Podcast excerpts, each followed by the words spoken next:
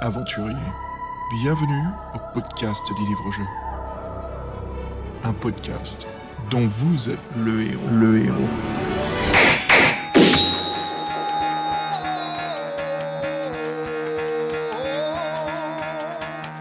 Tous là, boss Let's go. Hey, salut les aventuriers et bienvenue à un nouvel épisode du podcast dont vous êtes le héros. Comme d'habitude, moi c'est Xavier et à mes côtés mon acolyte, mon euh, deuxième dé de ma paire de D6. Salut Fred. Ouais, salut Xavier, merci pour cette intro. Tu, forcément, moi je suis le dé violet et toi t'es le dé vert. Je sais pas pourquoi, c'est comme ça. et oui, bah content de te retrouver comme d'habitude et content de retrouver les auditeurs et content de retrouver aussi euh, cette série qu'on aime euh, bien faire et sur laquelle on avance bien, qui est Dragon d'Or. Et effectivement, on est au Dragon d'Or 5. Alors j'ai envie de sortir les, les tambourins, sortir les trompettes, les corps et dire que putain ce, héros-là, ce héros euh, mystérieux, ce héros mythique, euh, à chaque fois qu'il est le, boss dans son monde, euh, nous accompagne bien, on fait des sacrées aventures. Et là, c'est un épisode un peu, un peu horrifique, avec un titre en tout cas qui, nous fait un peu, qui entretient le mystère, qui est le ah, le château des âmes damnées, avec son titre original qui est The Castle of Lost Souls. Bah ouais, Fred, franchement, ça fait plaisir de retrouver Dragon d'Or. De toute façon, nous voici de retour. Euh, Fred, comment ça se passe, toi, à la fin du printemps Ou je sais pas, mi-printemps, on peut dire, non Mi-printemps J'aurais dire mi-merde, hein, parce que ça, continue, hein, comme, comme tout. Il n'y a pas grand-chose qui change, mais on s'en doutait. Hein. Moi, j'ai pas envie de faire de choses pessimistes, mais je pense qu'on a pour plusieurs années, donc euh, voilà, on va, vous accompagner non, non, mais attends, mec, podcast il faut rester... tranquillou. Arrête, arrête Il faut rester, comme on dit, timeless. C'est une façon que l'on peut pas reconnaître l'époque via les podcasts. Ils peuvent s'écouter à tout moment, sans savoir ce qui se passe dans le monde. Donc, euh, bon, c'est un peu foutu bah... ces temps-ci, je t'admets. Mais bon, voilà, on se régale, quoi. On se met un petit, un petit dragon d'or sous la dent. Bah c'est ça, régalons-nous, profitons de l'instant présent, euh, arrêtons d'entrevoir de, le futur et euh, voilà.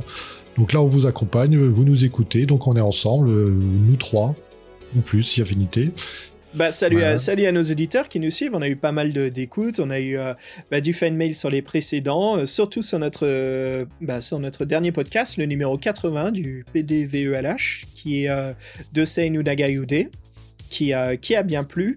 On est absolument désolé, nous n'avons pas du tout de copie. Et Fred, je ne sais pas si nous allons jamais en recevoir d'autres, non? Ah non, là, je pense que c'est mort, à part coup de chance, il faudrait retraîner dans les coins, ou non, faut, Fabien plein temps là-dessus, mais euh, voilà, c'est, il, avait bien, il bien bossé la dernière fois, il a bien déniché les petites perles, mais c'est vrai que c'était compliqué. je pense qu'on a eu un coup de peau aussi, parce que y a deux magasins qui est disponible euh, sur un mois et demi, euh, comme ça, dans deux pays différents, c'est coup de chance. Bon, bref, c'était le podcast, podcast magique avec une œuvre magique, donc euh, c'est bien fait. Non, mais ouais, on a plus, on a plus d'exemplaires et ceux qu'on a, ben, je vous avoue, on les, on les chérit, euh, on les chérit grandement. C'est euh, peut-être qu'on se fera livrer un autre 1er avril, hein, c'est fort possible. Ah oui, oui, c'est possible. Ouais, le, le, 1er avril, c'est sûr et certain que c'est là. Souvent, on reçoit ce genre de livres assez rares, assez cultes, qui, qui, nous emportent vraiment dans une autre dimension, quelque chose d'absolument inédit et à une très grande aventure. On verra bien ce qui se passe. Mais en tout cas, voilà, ce fut un plaisir. Et Fred, j'en profite pour parler d'un magazine, un fanzine vraiment cool de notre ami Benjamin Berger, qui s'intitule Le marteau et l'enclume. Alors c'est un webzine vraiment sympa, c'est un livre qui fait vraiment des dossiers de fond, des critiques et des rencontres avec des auteurs et des artistes qui façonnent l'imaginaire. Et euh, je trouve ce qui marque leur singularité, c'est surtout leur conception euh, de la pop culture. Alors ils incluent des rubriques de jeux vidéo, cinéma, jeux de société, bande dessinée, livres-jeux et livres audio. Alors là, c'est sûr que Benjamin, il s'est dit, je couvre tout au sérieux. Euh, c'est également leur euh, volonté d'être euh, le plus complet possible. Fred, ils font des fanzines de 350 pages au minimum par numéro. Alors franchement, c'est du taf, quoi. Bah surtout que c'est un magazine numérique et interactif, 350 pages vendues pour une bouchée de pain. c'est un bon travail, Benjamin. Et vous dites, bah, qu'est-ce qu'on peut retrouver dans le marteau des enclumes? Bon, regardons un peu, donc il y a deux formules classiques, il y a celle qui parle un peu de tout, pop culture, il y a deux numéros qui sont parus à ce jour, et la formule euh, hors série consacrée au livre-jeu. Au livre-jeu, il y a aussi deux numéros qui sont parus. Alors vous dites qu'est-ce qu'on peut retrouver euh, dans le marteau et l'enclume C'est des, des, thèmes et des univers qui nous sont très familiers, qui sont, que, vous connaissez tous, les auditeurs. Donc il, y a des, des news sur ce qui se passe en ce moment, une introduction par Benjamin, et surtout il relate des aventures. Par exemple, je vois le, Le voyage de l'effroi, L'entre deux dragons, Le royaume de l'épouvante, Le tombeau des maléfices. Il y a aussi des interviews des artistes qu'on adore. Il y, a, il y a eu euh, notre fameux Bray, euh, D.H. Brayman qui a été, ouais, Herbie qui a été interviewé, John Ho avec un H qu'on a couvert il n'y a pas si longtemps, Johnny Gins, Marco, Marco Zamani, il y a aussi des aventures interactives. Et voilà, donc tout ce qui est livre-jeu, vous serez, euh, vous serez comblé, quoi. Et dans les autres formules plus classiques, qu'est-ce qu'on peut retrouver, Xav? Ah ouais, donc la formule classique, on couvre vraiment tout l'univers, euh, l'étendue du monde de la pop culture. Alors, on couvre même des festivals euh, musicaux comme bah, le Hellfest, on couvre les livres d'Heroic Fantasy ou fantastiques, hein, comme les Harry Potter, des revues cinématographiques comme le film des Avengers, et même des jeux vidéo comme Shenmue et des jeux de société, par exemple euh, Saboteur, qui couvre, voilà. Euh, donc euh, une formule vraiment impressionnante, quoi. Comme tu disais, Fred, deux formules. Si vous êtes aficionados des livres-jeux, bah il y a ce qu'il faut. Si vous voulez un peu plus que les livres-jeux et tout l'univers pop culture, eh ben la formule hors série, c'est l'inverse. Donc les deux formules, voilà, c'est vraiment parfait. On retrouve tout ce qu'on a besoin. Si vous voulez un peu plus de la pop culture, la classique est là pour vous. Euh, donc ouais, le hors-série, voilà, qui euh, nous plonge encore plus dans l'univers des livres dont vous êtes le héros. C'est vraiment cool, quoi. Donc euh, salut Benjamin du podcast. Et puis voilà, on a un sacré numéro qui vous attend. Et ben là, justement, on retourne, comme disait Fred, sur notre saga de Dragon d'Or. à chaque fois que je le dis en anglais, j'ai l'impression que c'est un film de Kung Fu des années 80. Golden Dragon. Ah oui, c'est vrai que en anglais, ça, sonne différemment. C'est con ce que je dis. peut-être, peut-être pas un film de kung fu, mais tu sais, un film. Alors, est-ce que je, crois que je suis bon, je, suis pas le seul parce que je suis sûr qu'il y en a pas mal ici qui connaissent le site web Nanarland et euh, qui, a, quand même fait bien connaître en France euh, le. je suis gentil de dire ça. Je suis même euh, un petit peu fou de dire le succès des films ninja. Fred, si je dis ninja, tu dis. Va du tigre, pardon. Alors, euh, Golden Ninja Warrior, Ninja the Revenge, euh, je sais pas, Ninja the Destroyer.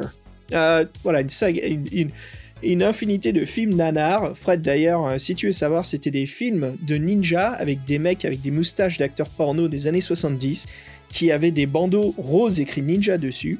Et c'était des segments filmés de 20-30 minutes. Et pour remplir le film, ils achetaient des films euh, des films de la Polynésie, ou je crois que c'était des films euh, des Philippines, et ils spliçaient, ils coupaient, ils montaient à l'intérieur du film leur section de ninja pour faire une œuvre euh, complète.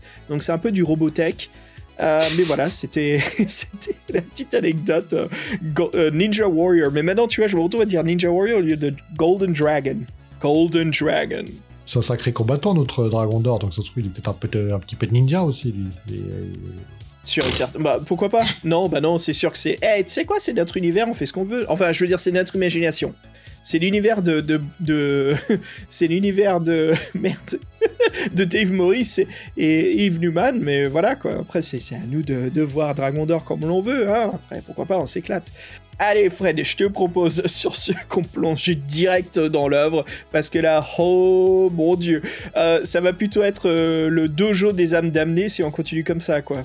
Allez, c'est parti, je te propose qu'on s'arrête direct, qu'on retourne à parler de Dragon d'Or, ce cinquième volume. Allez, on y va mec, c'est parti Oh, je suis chaud, ma patate, hein, t'as vu. Hein. Le cinquième volume de la série Dragon d'Or, le cinquième sur 6, qui est un livre composé de 309 paragraphes et deux éditions françaises pour Folio Gallimard. On retrouvera dans cette nouvelle aventure l'auteur et l'illustrateur des originaux pour une aventure avec plein d'humour, plein de choses, plein de drames, surtout cette petite comique bien sympa du, euh, de, Dragon d'Or, mais aussi cette touche d'action euh, bien frappante. Voilà, ça sera toujours des rencontres étonnantes avec euh, des dialogues, des situations qui ne mènent pas directement vers des combats, mais qui justement nous permettent de bien métamorphoser, bien créer l'univers et l'ambiance bah, du monde de Dragon d'Or, ce qui est vraiment apprécié dans cette série de livres. Alors, Fred, comme on parle bien sûr d'ambiance, de métamorphosée, bah que de mieux qu'une illustration Allons-y, hein, parlons justement des illustrateurs, et commençons par euh, Bruno et les Tori.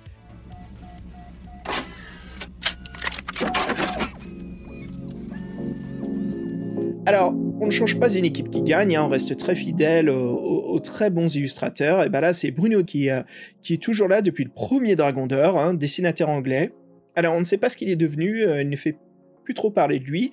mais on n'oubliera pas ces illustrations très détaillées euh, et bien plus qu'adultes que les éditions américaines. hein. parce que, alors, pour parler des américaines, euh, Fred, hein, c'est c'est toujours un jeune garçon, un petit peu, on peut dire un collégien, qui est habillé en fait de notre époque, qui se retrouve un peu transposé comme un sorte de quelqu'un qui se balade vraiment dans cet univers euh, imaginatif.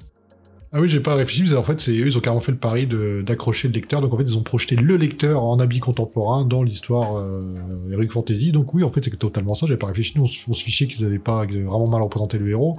En fait, c'est ça, comme le mec est habillé contemporain, comme un écolier euh, anglais. Bah voilà, en fait, ils ont dit, bah tiens, tu lis, bah c'est toi qui es à l'intérieur. Tu t'es vu, tu t'es reconnu, c'est toi là. Ouais, c'est bah. C'est un, un truc qui marche bien chez les gamins, on sait, mais euh, heureusement qu'en France, on n'a pas du tout l'illustration, et c'est vrai que, Hey. que Ouais. celle-ci, elle pose l'ambiance tout de suite, et c'est même une des plus, euh, je veux dire, euh, un peu Elle belle, hein. gothique, euh, gothique horreur à l'ancienne. euh, non, il y, a- il y a plein de références, rien que la silhouette du château. Ah oui. Bah attends, on va, on va, va rentrer sympa, dedans. hein. Mm. On va, on va rentrer direct dedans. Et d'ailleurs, Fred, comme tu me dis, euh, comme on en parle, là, le, le lecteur transposé dans, dans l'univers du livre, c'est dommage parce que ce genre de couverture irait mieux à une autre série qui, justement, nous parle Ah de nous, le lecteur transposé dans l'univers, que ça fait partie de la méta-narrative. Oui, la quête du Graal, où c'est. La quête le- du Graal. On brise le quatrième Ah ouais. mur, ouais. C'est intéressant. ouais. Ah Oui, nous sommes Pipe, nous-mêmes, quoi. Toi, Fred, et moi, Xavier, voilà, c'est parfait. Mais bon, retournons sur, euh, sur le travail de Bruno Lettori. Alors, c'est vraiment une belle euh, illustration. hein, une- Alors, discutons justement de cette couverture. Fred, tu as bien fait de le dire, il y a des couleurs vraiment frappantes. Alors, c'est une particularité de toutes les couvertures Dragon d'Or. Il y a toujours euh, trois couleurs très frappantes. Et ici, on a euh, la plus discrète qui est un jaune. Alors, déjà, pour vous décrire la scène. Alors, on a au premier plan, en fait, euh, on est un peu dans les, dans les collines et il y a plein de cadavres qui sont. Enfin, certains des cadavres, certains, c'est des personnes, on voit très bien, qui sont en train de mourir ou des zombies, des, des morts vivants. Et bien sûr, notre antagoniste qui est là, Capon. Hein, le, démon, euh, qui est sur la couverture, qui est un peu euh, euh, adossé, qui est en train de regarder justement avec sa main, qui est comme en train de rassembler toutes ces âmes qu'il a collectionnées, qu'il étale autour de son château. Et derrière justement la forteresse, qui est dans un très beau coucher de soleil, on peut imaginer même avec justement Fred, parle-nous de ces belles couleurs, parce que là, elles sont, elles sont bien fortes. Et je pense qu'elles communiquent très bien l'atmosphère, comme tu disais, gothique de cette couverture. Oui, bah en plus les fameux, euh, le fameux euh, les, les tours du, euh, château allemand, le- j'ai oublié le nom, mais qui est, fameux, qui, qui a inspiré le conte de Dracula, qui est très connu, qui est vraiment distinctif, et qui est en Bavière. Et en fait, oui, donc c'est ce, un coucher de soleil. Oui, c'est un coucher de soleil, parce que le, presque impressionniste, j'ai envie de dire, que c'est le soleil est pas est avec ses taches jaunes, un peu comme le j'ai envie de dire les tableaux sur la tamise de, de Matisse, qui est fait avec toutes les couleurs et qui, font qui silhouettent, qui font ressortir la silhouette, et donc un, un ciel très euh, très obscur, bleu violet, menaçant. Et en fait, il y a une espèce de brume euh, qui vient sûrement du marais qui enveloppe euh, le bas du château. Donc tout ça, c'est dans une espèce d'ambiance sonorique. En fait, les, en plus, les zombies au premier plan sont enchevêtrés dans une espèce de racines d'arbres un peu pourris. Donc tout ça, en fait, on a une espèce d'idée de décrépitude et de danger et de menace. rien. Et puis surtout, on voit l'antagoniste qui est, qui est menaçant, qui ressemble à Nosferatu avec un peu plus, encore plus blafard, quoi, avec les yeux rouges, avec les yeux jaunes. Et c'est vrai que bah, le- jaune, il y a une raison qu'il n'y en a qu'un seul. Ouais, avec, l'œil jaune, il y en a qu'un. Et en fait, ouais, ça, bah, en fait, ça nous pose euh, directement l'ambiance. C'est le château des âmes damnées. Bon, on comprend le titre, et on a le méchant, et puis on a peur. Donc, on voit, putain, ça, c'est une bonne couverture. Et j'ai même presque envie de dire que la cartouche Dragon d'Or euh, fait un peu de tâche Ouais, parce que son le dragon d'or, alors c'est un sorte de cuivre euh, ou du bronze avec le dragon qui crache une flamme. C'est vrai que le style euh, ressort trop de cette couverture, comme quoi ça aurait été l'occasion justement de la laisser beaucoup plus sur le format et d'éliminer voilà le, tampon euh, dragon d'or, la cartouche. Et Fred, à savoir aussi ce qui est intéressant, c'est l'un des livres dont vous êtes le héros de la collection Folio Junior qui est le plus mince qui a été publié. Ah oui, euh, combien de pages exactement de, 200 et quelques, non Euh, assez dur, je dirais peut-être une chouille moins, euh, parce que bien sûr les, les, euh, les folios juniors, Ah comme oui. les collectionneurs le savent, ils mettent pas le numéro de page à l'intérieur, seulement les paragraphes sont présents, ce qui est un peu frustrant. Des fois, serait 130, sympa de euh, savoir. 100 133, je dirais, moi, sur mon, sur mon PDF. 133 Ah.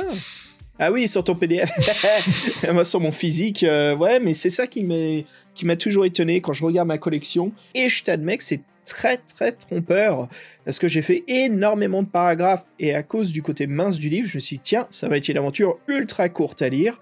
Et ben mon dieu que je me suis trompé, Fred. C'est ça, j'en ai fait des paragraphes. Moi, j'ai vécu quand même une grosse aventure dans ce livre. Bah moi, j'ai, oui, j'ai, non plus, j'ai pas eu la, j'ai pas senti que le livre était mince. Euh, moi, j'ai un autre ressenti que j'expliquerai plus tard. Et euh, non, non, c'est vrai que ça se voit pas. Donc, euh, donc bien, il a bien fait son travail, j'ai envie de dire.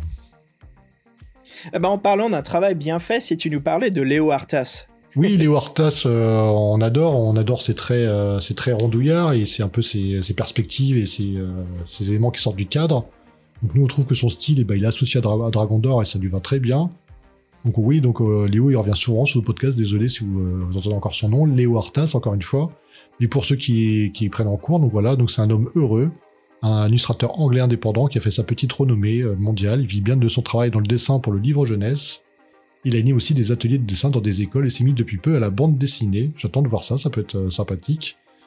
Donc euh, oui, c'est vrai que Léo Artas fait partie de ceux où on reconnaît le coup de crayon tout de suite. Il y, a souvent des, il, y a toujours, il y a souvent des contre-plongées, sachant qu'il avait déjà, il avait que 21 ans, qu'il a fait les dessins intérieurs du Château des âmes damnées, il euh, faudra aussi savoir que malheureusement, c'est sa dernière collaboration pour les aventures de Dragon d'Or, alors qu'il restait encore une aventure de notre héros. Donc voilà, donc là, il y aura un petit truc pour le prochain Dragon d'Or, on saura qu'on n'aura plus les Hortas, et je pense que rien que ce fait-là, ça va nous faire jaser pendant au moins une bonne dizaine de minutes. Hmm. C'est aussi, Fred, comment dire, ça va se sentir absolument, parce que le Hortas, comme tu l'as dit, des perspectives euh, qui c'est quand même pas du Escher, mais il y a quand même un côté où c'est euh, comme s'il prenait en fait euh, l'objectif ou un, prisme et il l'inversait. Alors, en gros, ce que je veux dire, c'est l'effet inversé d'un fisheye. Au lieu que les choses s'entourent autour de nous, c'est plutôt qu'elles s'écrasent ou elles s'étalent en face de nous. Et il y a une distorsion vraiment intéressante dans ces illustrations. Hein. On, en plongera tout à l'heure dedans, dans ces moments-là. Bah oui, bah, la, première, le premier paragraphe, l'auberge, boum, tout, tout de suite. L'auberge, ouais. Et on voit tout de suite, tu vois, cette euh, métamorphose des angles, des lignes de fuite. Tout est très euh, étiré, allongé, euh, courbattu. Il y a une sensation rêveur. Il y a quelque chose qui rend la chose très unique, qui ne respecte pas en fait la, perspective du, réalisme en face de nous. Tout est aplati, allongé, courbattu, tout est vraiment unique et a sa propre vision. Oui, c'est ça, il a vraiment eu ses traits. Oui, c'est l'effet fisheye, c'est une bonne, analogie, une bonne comparaison, parce que c'est un peu ça, l'effet fisheye, ça, ça dépend, que... mais souvent aussi c'est lui qui utilise des juges subjectives. Mais ça, c'est un truc intéressant aussi. Donc oui, il, a... maîtrise vraiment, lui, le, point de vue des, dans les livres de héros, c'est vrai qu'il s'en amuse beaucoup, même des fois à sortir du cadre, comme on disait, avec les jambes qui se balancent en dehors du, cadre qui est tracé pour le dessin. Et ouais, donc c'est très inventif. C'est vrai que les traits sont plutôt simples, mais comme c'est rondouillard, ça fait, ça fait très BD, ça fait très sympa, ça fait très, euh, très jeunesse quand même, mais jeunesse de qualité. Moi j'ai regardé, donc des fois j'ai regardé, c'est vrai que bon, c'est assez simple ce qu'il fait en fin de compte. C'est, euh, il fait pas de forcément, il fait un trait noir sur une page blanche, il n'y a pas forcément d'ombrage et tout ça, mais c'est, euh, marrant, c'est, ouais, c'est, des dessins intéressants, puis il a quand même une patte qu'on reconnaît au premier coup d'œil, et ça c'est, le signe des grands dessinateurs quand même. Ouais, c'est quelqu'un qui sort du lot euh, parmi les illustrateurs. On peut dire, en fait, Léo Artas, il nous marque quand on lit les livres dont vous êtes le héros. Il a cette façon, euh, si il est accompagné d'un très bon auteur, ce qui est le cas ici, hein, euh, de Dave Morris et Yves euh, Newman, de créer vraiment une œuvre qui sort du lot, quelque chose auquel on se souvient, et tous les deux on lit tellement de livres le héros, on en a lu tellement que, tu vois, il y en a certains, je pense qu'on est... Est-ce que je me trompe ou pas, Fred, mais je crois que le château des âmes damnées va rester avec nous pendant un moment. Oui, c'est vrai, euh, c'est pas le seul, mais moi de toute façon les Wartas, ça, ça sera pas que, euh, c'est pas, ça sera pas avec ce livre-là que je l'aurai apprécié, donc c'est vrai que moi je, je retrouve toujours maintenant avec plaisir. Et en parlant de plaisir, hein, le troisième illustrateur, donc il s'agit de James Warola. Alors qui dit Dragon d'Or dit James Warola. Alors c'est un artiste et illustrateur euh, voilà, de, renommée internationale. Hein. Il a plus de 300 couvertures de science-fiction fantasy à son actif. Hein. Alors on l'a déjà dit, il, est neveu de l'artiste Andy Warhol. Là c'est pas n'importe qui. Il est très attaché à son oncle qui lui a donné la passion du dessin. Et c'est sûr que quand notre oncle, c'est en même temps un mentor et que c'est euh, Andy Warhol, hein. quoi qu'on pense de l'art d'Andy Warhol, euh, quand c'est un artiste qui est à proximité de nous, les lois de l'attraction marchent absolument là-dessus pour qu'on trouve nous-mêmes notre propre voie artistique. C'est chouette quoi. Alors, euh, James, voilà, n'hésite pas à lui rendre hommage, hein, constamment dans diverses expositions et des, voilà, des, conférences à travers le monde. Donc, Wallace reste très actif. Alors, euh, il racontera aussi que Candy, à la fin de sa vie, lui a dit d'arrêter de dessiner pour commencer à réaliser des films à la Star Wars. Qui l'aurait cru Là, c'est euh, c'est fou quand même. J'imaginais pas que James Warola partirait là-dessus.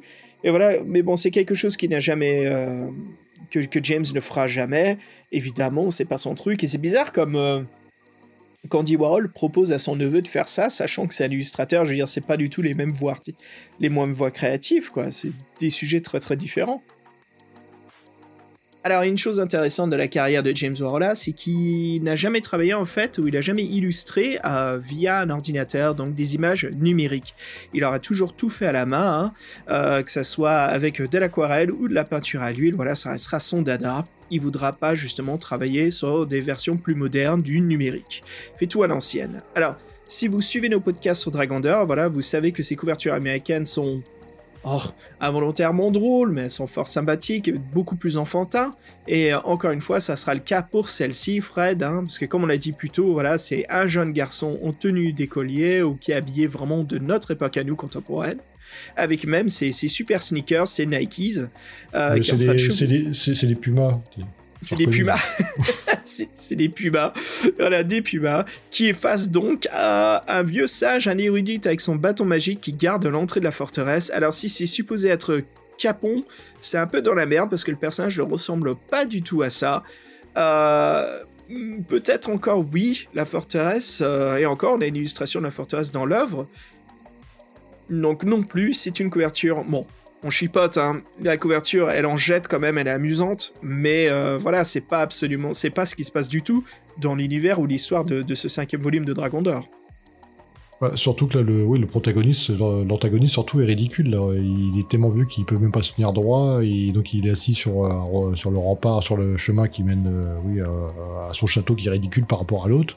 Il a un espèce de sceptre avec un doigt, l'index tendu, là, comme les trucs de la royauté. Euh, Je te vois tout de suite dégoûté. Ouais, c'est et puis bon, même la lune, c'est quoi cette euh, la- couverture la, lune- Ouais, la lune blafarde derrière, euh, bon, elle souligne le château, mais bon, ça fait pas peur. En fait, on se demande, mais il y a Papy qui guette devant chez Pour lui, les qui se fait enfants. quoi. Ouais. C'est pour les jeunes, c'est pour les jeunes, c'est pour les jeunes la version années 80 de, des nouvelles éditions des livres dont vous êtes héros aujourd'hui, quoi. Ça a un côté beaucoup moins intimidant, plus sage. Alors, Fred, une chose, euh, ce supposé Capon qui est en face de nous, euh, est-ce que tu trouves pas qu'il ressemble à Saruman du Seigneur des Anneaux de Ralph Bashki? Oui, parce qu'il a la, la tunique rouge. la tunique rouge, les cheveux blancs et la barbe blanche, avec euh, bien sûr, il avait un énorme bâton magique hein, dans la version de Bashki, hein, mais bon, là il est un peu plus fin, mais, euh, mais bon, moi il me fait penser à ça. Ouais, il fait pas, il fait pas peur en tout cas là, sur la couverture. Puis même le, ouais, non mais je sais pas. de- de- moi j'aurais mis quelque chose à l'entrée du château, tu vois, un truc qui nous regarde un peu, euh, qui sort un monstre, bah le monstre lui. Mais là le vieillard, il a l'impression qu'il te dit, eh petit, t'as marché, c'est mon pommier, ça m'embête pas, euh, parce qu'on est à côté de son arbre. Non, c'est, ça, moi je trouve ça matche pas. Puis le- l'autre héros sort une épée, on dirait une épée en bois presque. Parce que, on est plus intéressé par le fourreau que par la lame, qui est, euh, non non, mais, pff, Franchement, c'est une déception, mais bon, on est habitué. Mais après, Warola, c'est un bon artiste, mais là, je trouve que pour le coup, celle-ci, euh, c'est pas sa meilleure, ça c'est clair. Si Saruman est dit euh, arrête de marcher sur mon pommier, je vais lui répondre euh, fais gaffe parce que c'est ta tête que tu vas paumer. c'est nul. Bah ouais, bah tout ça, bien sûr, voilà, ça nous fait une belle brochette d'illustrateurs au rendez-vous. Et bah que de mieux que de suivre, bien sûr, avec les auteurs.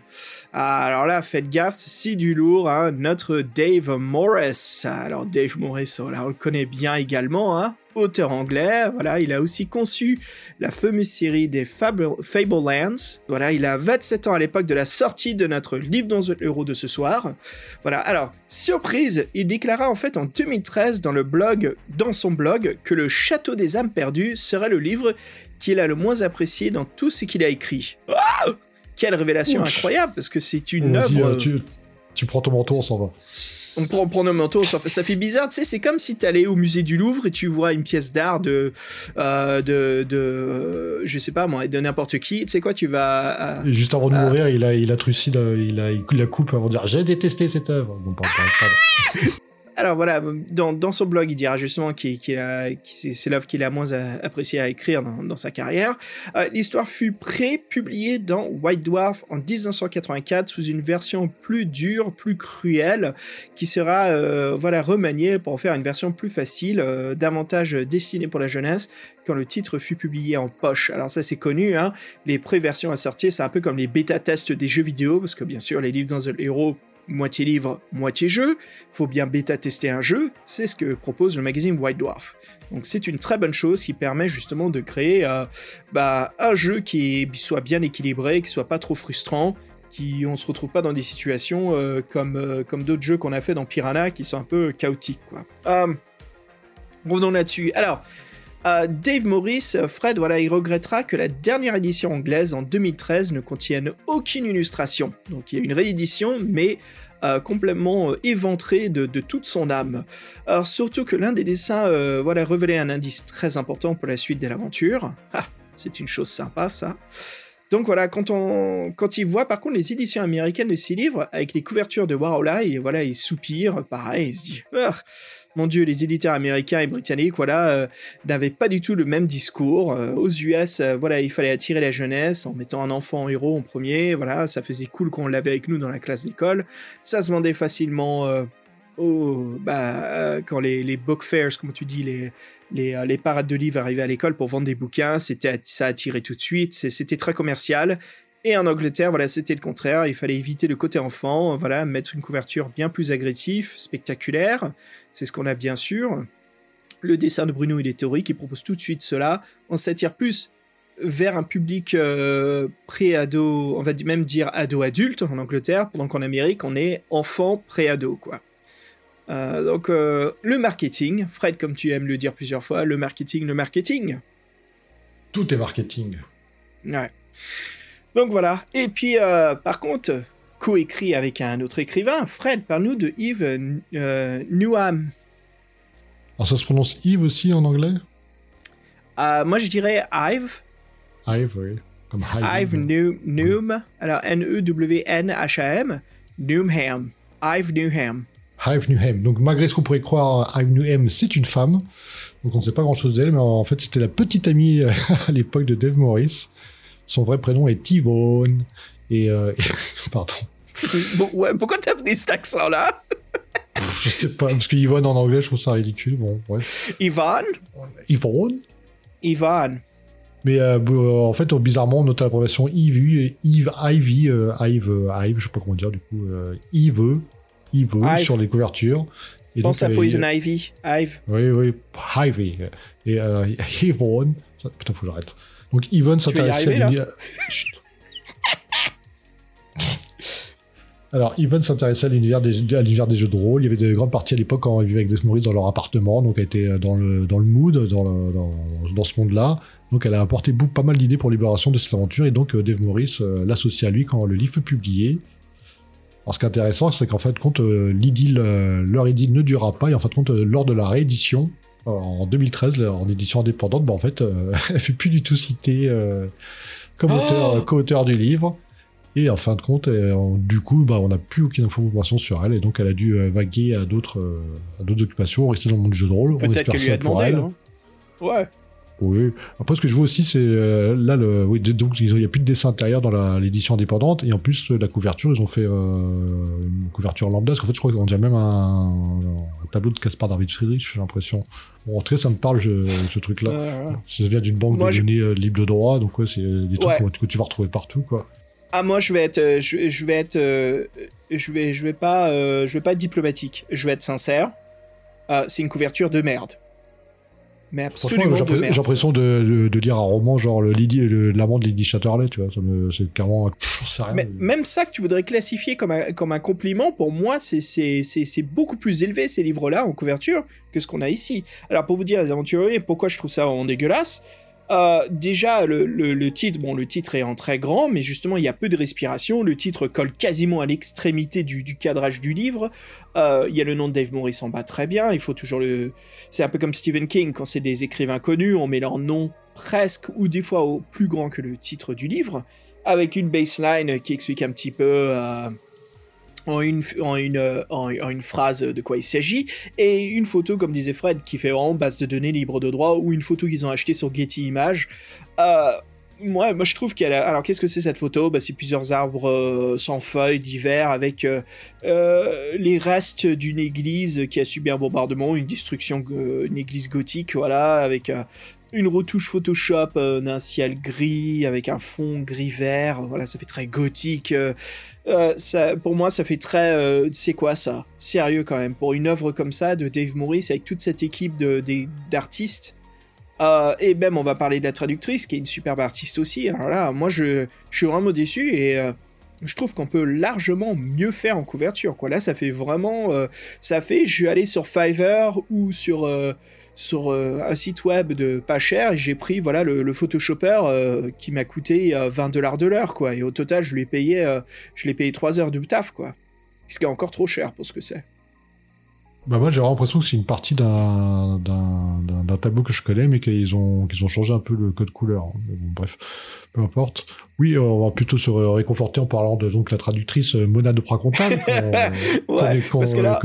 Oui, qu'on espère avoir un jour sur le podcast, peut-être surprise, je sais pas. Ah, on travaille là-dessus. Ouais, ouais. Alors, euh, Fabien travaille énormément là-dessus, qui essaye justement les aventuriers d'obtenir un, interview avec euh, Mona de Pracontal, qui devait se faire, mais hélas, vous savez très bien ce qui est arrivé l'année dernière. Voilà, demi 2020, euh, début 2020 même. Donc voilà, nous attendons. Bien sûr, les choses se feront un jour. On l'espère en tout cas. Si jamais Mona écoute ce, podcast, ben voilà, bonjour, bonsoir. Merci de votre audition. Et euh, ben, on espère justement pouvoir avoir euh, la chance de vous parler euh, de votre carrière. Donc oui, on, la présente plus, Mona Pracontal, c'est une femme traductrice, conférencière de grand talent, elle a qui une renommée qui va au-delà de la France, elle traduit plus de 20 livres dans de l'héros, et son activité récente est qu'elle a reçu un prix. Donc en plus c'est pas un prix français, donc c'est le Centre culturel irlandais a attribué un prix à Mona fin 2019, le prix de la meilleure traduction irlandaise pour le roman Rien d'autre sur la Terre de Conor O'Callaghan, publié chez les éditions Sabine euh, Vespizer. Donc un prix avec un, prix, euh, un prix qui avec un montant et ensuite qui, qui est remis tous les deux ans avec euh, le soutien de la littérature Ireland, l'agence de promotion internationale de la littérature irlandaise. Donc voilà, bravo à Mona, elle mérite vraiment. Donc voilà, donc même à l'étranger, on reconnaît son travail. Donc que dire? Elle a une très longue carrière, elle a pu rien prouver. Et nous, on espère l'entendre et que ce serait vraiment génial. Et ce serait cool d'avoir les, dessous des, l'édition des livres de l'Héros serait marrant. Après, je sais pas si euh, elle avait accès à tout, si elle comment ça se passait, mais au moins avoir un œil sur cette époque, ça, sera super. Ça sera vraiment intéressant, parce que c'est le boom des livres-jeux en France, quoi. Fred, une pause musique est, euh, est à l'appel Nécessaire. Nécessaire. une, bonne, bonne, pause musique là pour se pour euh, se revitaliser avant l'aventure. C'est cool. Bah, ouais, bien dit, et euh, je suis absolument d'accord avec toi. Comme on est carrément dans la nostalgie à fond là, je te propose un morceau euh, de pop euh, synth moderne par l'artiste Trevor Something, et je te propose d'écouter son morceau No Love. Allez, on se dit à toutes.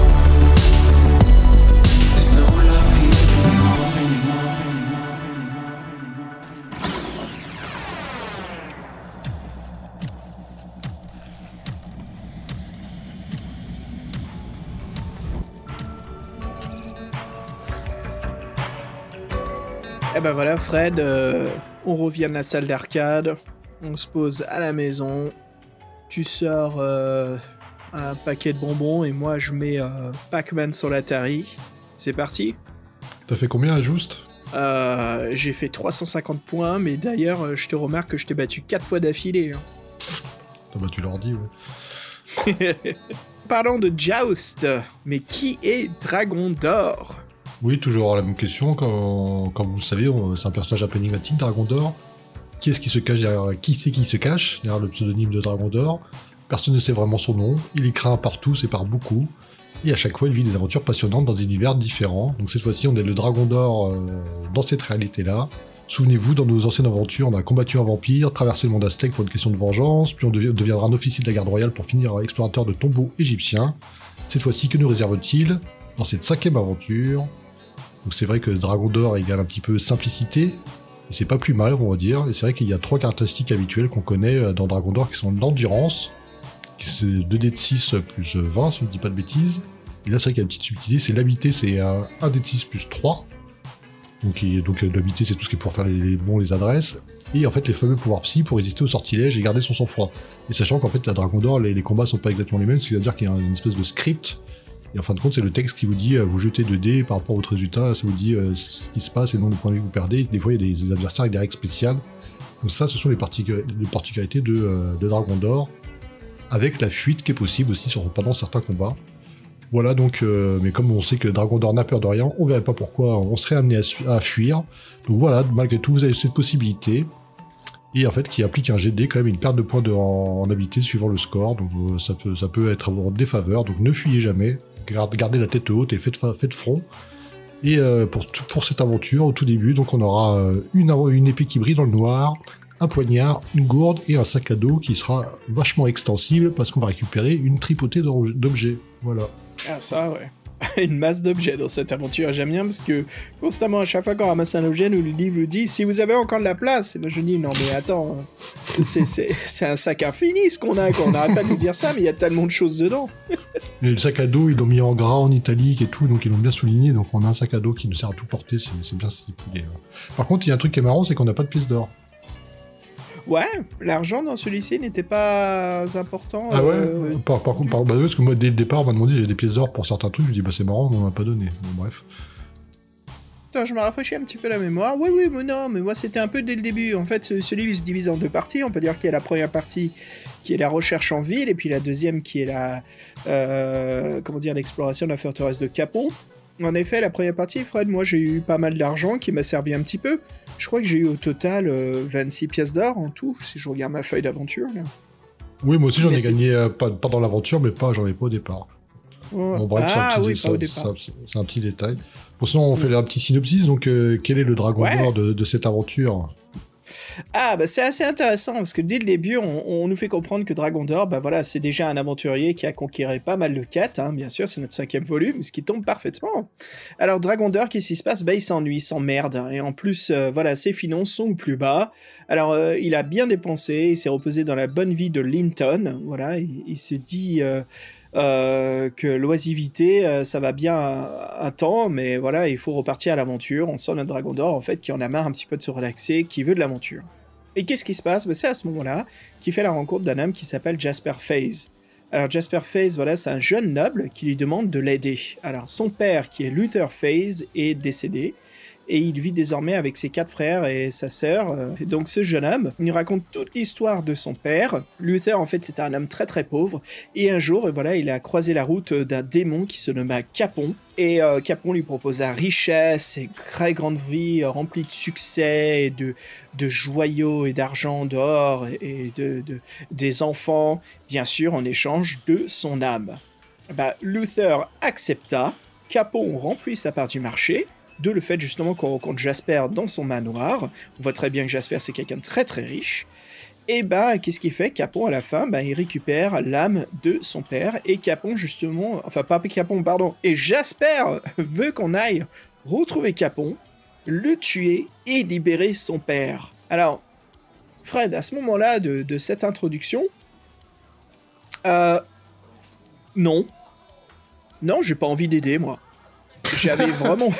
non, si je suis, et si on suit euh, l'illustration hein, de, James Warola, si je suis Dragon d'Or, je dis à Jasper, bah non mec, ton père savait exactement ce qu'il faisait. Au lieu de compter sur son, ses propres possibilités, ne rentrons pas dans de la politique, hein, mais euh, euh, pourquoi est-ce que j'irais libérer son âme si Capon a rempli sa part du marché? Capon était honnête. Il lui a bien dit à la fin, je prendrai ton âme. Enfin bref, voilà, ça c'est juste mon point de vue quoi. Alors déjà, je me dis, euh, je suis pas d'accord avec mon personnage là, avec qui j'incarne, mais bref, hein, c'est l'aventure, on part quand même, euh, voilà, donc euh, vers justement le Capon et son, château maléfique. Alors il faut sauver bien sûr l'âme de Lufer, mais bien sûr Capon ne cessera pas faire, voilà. Et il y a aussi une histoire, Fred, si je vais un petit peu là-dessus sur le background au moment où Capon allait piquer l'âme de Jasper qui était sur son lit de mort, il y a sa fille en fait qui pleura et euh, il jeta la larme de sa fille sur le visage de Capon qui hurla de douleur parce que c'est l'âme d'une c'est la larme d'une vierge ou quelque chose comme ça. Donc là on rentre complètement dans les films de vampires de la Hammer, hein, ceux des années 70. Euh, donc euh, qu'est-ce qui se passe? Bah il y a Luther qui, qui profite voilà qui pour se cacher dans sa forteresse mais qui emporte bien sûr l'âme de Jasper et euh, qui se cache. Donc c'est à nous, bien sûr, qu'il faut, euh, qu'il faut détruire euh, Capon. Mais pour ça, il nous faut six objets magiques. On ne sait pas encore comment les utiliser. Peut-être qu'on trouvera quelqu'un ou quelque chose qui nous expliquera. Mais le premier objet qui nous est donné, bah, c'est la larme voilà, de la fille de Luther, donc de sa sœur, qui s'appelle Fred. Je l'avais noté là dans mes, dans mes notes. un nom aussi qui me faisait penser un peu au personnage de la mère, parce que je crois que c'est dans Dracula 2077, c'est ça? Euh, Il y avait une jeune fille qui s'appelait Elvira, voilà. Elvira. Donc Elvira qui me fait penser à la présentatrice ultra sexy des années 80, encore une fois, épisode complètement nostalgique. Euh, et donc nous voici, euh, bah, on part à l'aventure, on reste dans la, ville de Linton et on essaye de retrouver un petit peu les autres objets qu'on nous nomme, on nous dit exactement ce qu'il nous faut. Alors Fred, on les fait, enfin on les, on les dit un par un comme ça à la chaîne, ça te dit? On y va? Alors, comme je disais, il nous faut la lame d'Elvira, suivie de... Une boule de cristal. Hmm. La fleur euh, d'une belladone. Les cendres d'un saint. Les fragments d'une armure d'un chevalier preux. Et les cheveux d'une nonne. Voilà, les six objets magiques qu'il nous faut pour tuer, abattre Capon. On ne sait pas encore comment les utiliser, comme je disais plus tôt, mais on, on espère qu'on découvrira comment. Alors, bien sûr, les aventuriers, euh, nos podcasts Dragon d'Or sont un petit peu différents du reste. Hein. On parcourt pas le livre, mais voilà, on vous, euh, décortique le livre, on analyse un petit peu tout ce qu'il y a dedans, on essaie de parler euh, surtout des personnages ou des éléments qui nous ont le plus impressionnés, qui sortent du lot, qui rendent cette aventure assez spéciale. Et donc, Fred, si on commençait par les personnages, et tu voudrais que je parle de qui? Dis-moi. Bah, euh, connaissant ton, ton, amour pour les danses exotiques, euh, tu vas commencer par Gaila la gitane, non? Ouais, ok. Alors, si vous cherchez à retrouver Xavier, c'est simple, vous faites tous les strip clubs de l'avenue, il sera bien dans un. Euh, alors, euh, Gaïla, la gitane. Alors, Gaïla, c'est vraiment quelqu'un d'intéressant. Fred, alors, on, se balade un petit peu en ville. Euh, si je me trompe pas, il y a un couple qui discute sur le côté, qui sont, on dirait, des gitans. On les approche et justement, on nous dit de les suivre, car il y a une gitane qui peut nous révéler notre, notre fortune, notre futur. En tant que jeune aventurier, on s'y refuse pas. Et donc, euh, on arrive dans une caravane, mais on dit bien que Dragon d'Or s'imagine une gitane, donc une dame assez âgée, grosse, vraiment la Madame Irma, quelque chose de très cliché. Et c'est tout le contraire, car Gaïla, c'est une jeune femme euh, très magnifique, euh, rousse, voilà, qui a décoré sa caravane avec plein de, de soie et de tissus de couleurs chatoyantes. c'est même un lieu qui euh, nous fait rapidement oublier où nous nous trouvons, qui nous envoie vraiment dans un autre univers. Il y a une super description de son lieu. Et donc, on s'assoit, on commence à, la cérémonie, enfin le, la vision du futur, et c'est là où on se dit ah, bah si je lui demandais de sortir avec moi en rencard. Et il y avait d'autres choix aussi d'arranger, euh, je crois que c'était un paiement ou de quoi on veut parler. Et je me dis, mais attends, mais cette réponse-là, de sortir en rencard, là, immédiatement, euh, ok, vas-y, ça sort de l'ordinaire, quoi, des livres-jeux. Et euh, Dragon d'Or propose, voilà, à Gaïla, bah, il y a une foire qui est pas très loin. Allez, viens, je t'offre un verre, on va s'amuser. Et en fait, ça devient un rom-com, ça devient un, teen movie des années 80. On se balade en fête foraine, on fait des jeux avec elle, elle gagne à peine si on lui offre la grosse peluche en ayant percé les ballons avec des fléchettes. À la fin, on finit dans une taverne. Elle boit, elle boit, elle boit beaucoup plus que nous, et elle se met à danser sur la table. Et ben, que fait Dragon d'Or? Euh, ben on retourne, on se sauve en fait de, de la de l'auberge pendant qu'elle danse, elle attire la- l'attention de tout le monde. On rentre dans sa caravane et on vole sa boule du cristal. Voilà, bim, nous voici avec le deuxième des six objets magiques qu'il nous faut. Et là, Fred, je me dis, je pose le lit, je lui dis, mais putain, mais Dragon d'Or, c'est un connard. Maintenant, c'est un arriviste, un opportuniste. C'est un aventurier. Euh, ouais, si tu veux, il- ouais. euh, Parce que euh, on y allait de manière soft, on pouvait arriver, on pouvait arriver dans sa cabane, sa roulotte, et faire attends, il passe-moi ta boule de cristal ou je te défonce ta gueule, on l'a pas fait. donc, euh, Oui, c'est bien ce que je disais. Dragon d'Or, c'est un connard. ah mais moi j'étais étonné. Je lisais ça, je me dis ah c'est marrant cette tournure quoi. Gaïla. Alors moi ce que j'aime bien bien sûr c'est on aime bien ça tous les deux Fred. hein, c'est des PNJ. Je me dis oh, est-ce que Gaïla va devenir un PNJ Bien sûr non. Dragon d'Or c'est un livre beaucoup plus simple que ça. Il n'y a pas vraiment de PNJ sauf Wisty hein. Mais bon. Quoi, non, on peut plus citer ce nom au podcast, c'est interdit. Tu rigoles ou quoi? C'est, c'est, Il faut bien qu'on parle de lui, il faut qu'il continue à vivre à travers les épisodes, on peut pas juste l'oublier, Fred. Euh, euh, par, la, par, le Saint-Esprit de Wisty. Non mais attends, mais qu'est-ce qui se passe là? Mais je te jure, je me dis, mais Dragon d'Or, mais vraiment Ok, déjà, il, va tuer un démon qui, a bien rempli sa dette euh, vers l'humain qui lui a enfin, qui, l'a enrichi. Et après, l'humain, il y a ses fils qui disent non, vas-y, il a piqué l'âme de mon père. Mais ouais, mais connard, je te vois bien vivre dans une énorme maison avec plein de richesses, non? Il a payé sa partie.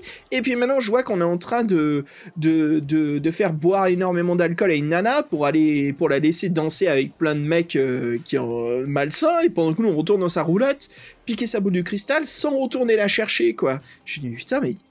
Mais what the fuck, Dragon d'or, quoi. Dragon bitch. Mais c'est pas possible. Dragon.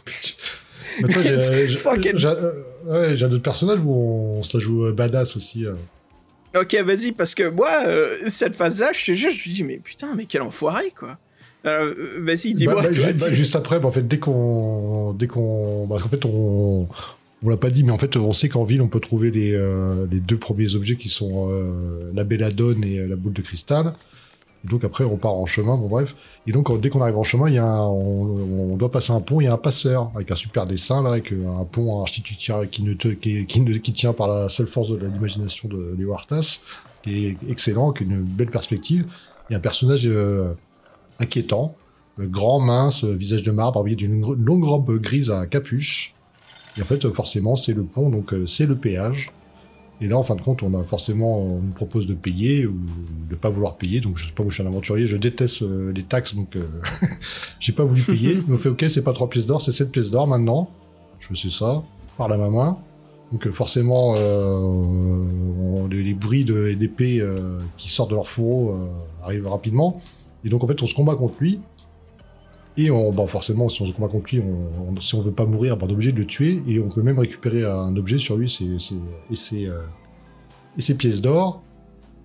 Et en fin de compte, après, on a, dans l'aventure, un peu plus tard, on se rendra compte que ce mec-là, ce n'est pas un simple bandit de grand chemin qui, qui, qui, euh, détourne la bourse des voyageurs. Non, en fait, c'est un mec qui est payé par la milice du coin. Et en fait, c'est un peu un simple fonctionnaire euh, territorial qu'on a oxy en plein d'exercice de ses, de ses fonctions. Donc en fin de compte, là, on, peut avoir aussi, hein, et sachant en fait, ça peut nous mener une fin tragique de l'avoir tué. Que si euh, certains gardes vous trouvent avec son amulette euh, sur vous, ils savent que vous êtes son, assassin, et donc euh, là-dessus, de l'aventure se termine. Donc voilà, c'est pas des choix innocents quand même. Effectivement, au début, on pense que c'est nous qui sommes en, en raison, parce qu'on va pas laisser un brigand nous, nous détrousser. Et en fin de compte, on a tué quelqu'un de plus ou moins innocent. Donc ça, c'est intéressant, c'est un peu, le côté est-ce que les choix sont importants ou non? Et sachant aussi que le maire de ce gars-là peut jouer sur un moment où on rencontre des dieux. Je sais pas si ça te parle, ça vite fait. Pas- pas- pas- Non, pas- je n'ai pas vécu tout ça dans l'aventure. Dis-moi-en. Bah, par exemple, euh, là, l'histoire du garde, c'est avec, euh, avec les nonnes un peu plus tard. Et en fait, compte aussi, euh, rapidement, dans l'aventure, on, peut, on trouve une idole de pierre qu'on peut aller voir. Il y a un sanctuaire avec des dieux. En fait, les dieux nous jugent Et en fin de compte, si euh, on a tué ce personnage-là, on- on- il nous balance un l'ange exterminateur dessus qu'on doit combattre. oui. quoi. Voilà, donc euh, ce, ce choix-là, vraiment, ce choix du passeur est vraiment important. quoi. Pour moi, c'est un personnage central au niveau même du canevas de l'histoire, en plus du dessin qui est, euh, qui est magnifique. quoi. Non, non, moi j'ai- je l'ai pas tué. Donc en effet, ouais, quand je suis passé au passage des dieux, j'ai pas eu ce souci-là. Euh, Il y a quelque chose d'assez intéressant aussi au début de la. Enfin, on continue à parler des personnages parce que ça va là-dedans aussi. Un autre, un autre des objets qu'il faut récupérer, c'est donc comme je disais, c'est un fragment d'armure d'un preux chevalier. Euh, encore une fois, Fred, je vais continuer sur mon, sur mon, mon jugement de Dragon d'Or, c'est un vrai connard. Euh, ça ne s'arrête pas parce que on apprend en fait qu'il y a un collectionneur qui habite pas très loin, qui s'appelle Rodgar, qui est le collectionneur d'armures et d'armes euh, de toute la ville, qui a une collection incroyable. On se rend chez lui, on se fait passer en fait pour un collectionneur d'armures, voilà, en, contre Rodgar. Euh, un vieux monsieur très sympa qui nous dit Ah, vous voulez parler? Allez, ça marche, je vous prépare le thé. Il se sauve. Qu'est-ce que fait Dragon d'Or Allez, est là l'armure d'un pro chevalier. Allez, je t'arrache un bout pendant que le vieux Rodgar nous prépare le thé. Dans ma poche. Ah, voilà le thé, jeune homme. Ah, super. En plus, non seulement je pique une pièce d'armure, mais je me fais servir un bon petit thé. Allez, je fais la tchatch et je me tire, quoi. Voilà, j'ai mon troisième objet. Je lui dis, mais c'est pas possible. Mais est-ce que Dragon d'Or, dans cette quête, peut faire quelque chose honnête, quoi? Enfin, est-ce qu'il peut faire un acte euh, honnête? Et je voudrais en fait que tu m'expliques, vu le jugement des dieux plus tard, comme quoi il y a des conséquences si on commence à buter euh, quoi que ce soit qui en veut. Mais, mais mon dieu, dans cette aventure, Dragon d'Or, Dragon, Dragon Bitch, quoi, encore une fois. Tu veux savoir pour la pièce d'armure, parce que moi je suis allé euh, l'autre alternative qui allait au, à un tournoi de chevalerie. Et là, tu Ouais. guettes les chevaliers, tu vois qui est romantique avec sa dame, il lui fait des promesses, il susurre des mots, donc tu vois que c'est un pro-chevalier. donc tu peux aller vers lui, tu as plusieurs choix. Il y en a un qui dit Est-ce que tu veux utiliser la ruse? Donc c'est comme avec la voyante, euh, c'est euh, ça, ça Ouais. sort un peu du lot, donc tu te testes. Et en fait, le mec, tu dis Tiens, t'as une arrafure sur ton armure, euh, je vais te la, je vais te la, je vais te la, je vais te la, la- la remettre bien avant, avant que tu passes euh, dans, dans ta joute. Et le mec, en fait, il me donne même euh, trois pièces d'or pour, pour le service. Et nous, en fait, on voulait se barrer avec, mais on est obligé de, quand même de passer parce qu'elle est trop voyante pour que le mec ne, ne voit pas nous diriger. Donc on y va, et là, on, on- propose de faire un bac chiche. Il te demande combien tu veux payer au, au mec. Et si tu payes moins que ce que l'autre t'a donné, en fait, il- ça se passe mal. mais si tu le payes bien, si tu le payes bien, en fait, tu, tu fais un bac chiche à l'armurier, euh, et il te, il, te, il te coupe un petit morceau d'armure de l'épaulière, tu y rends et tu te barres avec euh, ton morceau d'armure de preux chevalier, quoi. Donc à chaque fois, en fait, t'as voulu le- t'as voulu l'entuber, mais t'as pas vraiment réussi à le faire aussi bien que tu voulais, quoi. Ça, Et tu dis, mais, possible. tu- ouais, et puis l'histoire des pièces d'or, ça me fait marrer, parce que c'est l'histoire de dire, est-ce que t'es vraiment cupide ou pas, quoi? T'as gagné trois pièces d'or, est-ce que tu veux vraiment les conserver ou tu les donnes pour avoir ce que tu veux, quoi?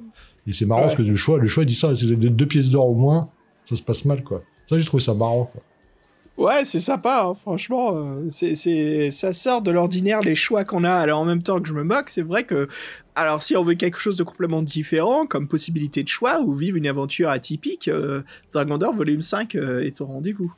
Euh, une autre chose, bon là un peu plus classique, euh, on sort un petit peu de la ville, et je crois que c'est sur le début, Fred, de notre quête vers la forteresse de Capon. Donc j'ai sauté quelques moments, mais bien sûr on peut retourner en arrière. Mais euh, parce que, comme on disait tout à l'heure, la première partie qu'on est en ville, c'est vraiment pour trouver le- les six objets, et après on se met en route. Donc il y a le voyage, et à la fin, le troisième acte, c'est la forteresse de Capon. Voilà, on, on va rencontrer le démon, on va essayer de retrouver Jasper. Euh, pas Jasper, je veux dire. euh, comment il s'appelle son père, Jasper? Non, c'est ça C'est ça, non? Attends, je suis perdu, Fred, aide-moi. C'est Jasper, Euh, c'est- euh, Jasper, c'est le fils. C'est le fils Luther, Luther, voilà, Luther. Euh, donc, euh, je rencontre un pêcheur, encore une fois, excellente illustration bah, de, de, de Léo Artas, une belle distorsion, un pêcheur contre une, une descente, voilà, proche d'un- d'une rivière, en train de pêcher. Et euh, on voit qu'il est bien musclé, bien balèze, et il me dit Ah, attends, ça attrape, mais il faut que j'aille chercher mon filet, tiens, tiens ma canne. Ok. Ah ouais, pourquoi pas. Allez, j'aide. Et puis on nous dit bien, c'est marrant, euh, Dave Morris nous dit qu'on regrette immédiatement le choix, que le poisson est super résistant, que c'est agaçant, c'est difficile. Il revient avec le filet, il embarque le poisson, il dit ah franchement dans ces temps difficiles remplis de de brigands et de, de malautrui, voilà un saint, voilà quelqu'un qui est là, et tiens, pour la peine, je t'offre une de mes bagues, et il nous donne en fait un anneau de lumière. qui est un objet assez important quand on arrivera vers la forteresse. Je dis ah c'est cool. On ne dit pas exactement ce que c'est l'anneau de lumière malgré que son nom soit quand même assez euh, direct sur ce que fait l'objet. Mais j'ai trouvé ce moment très sympa. Encore une fois, hein, c'est très euh, euh, très grec très légende grecque, hein, altruiste, voilà, c'est bien ce qu'on nous teste ici, là-dessus, et euh, bah ça paye, hein, finalement, ça fait un bel objet. Mais oui, que, en fait, ce qui est marrant, c'est que ce personnage-là, on peut le rencontrer avant, en fait. Dans une ah maison. ouais, ouais. Ah, c'est... Ah, je savais... Non, je... Ah, non, je savais pas du tout. Ah, dis, dis-moi en plus, c'est cool, ça. En fait, tu, rentres dans une maison, tu trouves des grandes boîtes à ranger, et dessus a marqué tendre, un peu sèche, sans goût, viande croquante, et en fait, tu te rends compte que c'est des os, avec des os humains. en fait, c'est les, qualificatifs qui, sont, qui correspondent à la viande qui a regurgité Grul, l'ogre qui habite à la maison, justement. Et donc, c'est une, maison, une vision de cauchemar qui traumatise un peu notre héros. Et c'est vrai que donc, euh, quand on rencontre euh, l'habitant, celui qui possède des lieux, Grul, il nous invite à sa table, un bon ragoût, de, de, nature identifiée, non identifiée, alors, euh, c'est pas trop Comme les fameux gâteaux dans Légende. Ouais, c'est ça, j'ai pas, pas, osé le dire. Euh, et c'est vrai qu'il nous, il est hospitalier, mais il nous observe attentivement, ses yeux injectés de sang, en train de se nourrir, il nous sert même du bon vin, et après un repas qui dure une éternité, il nous invite à dormir dans ses chambres. Donc, euh, un seul mot, prudence.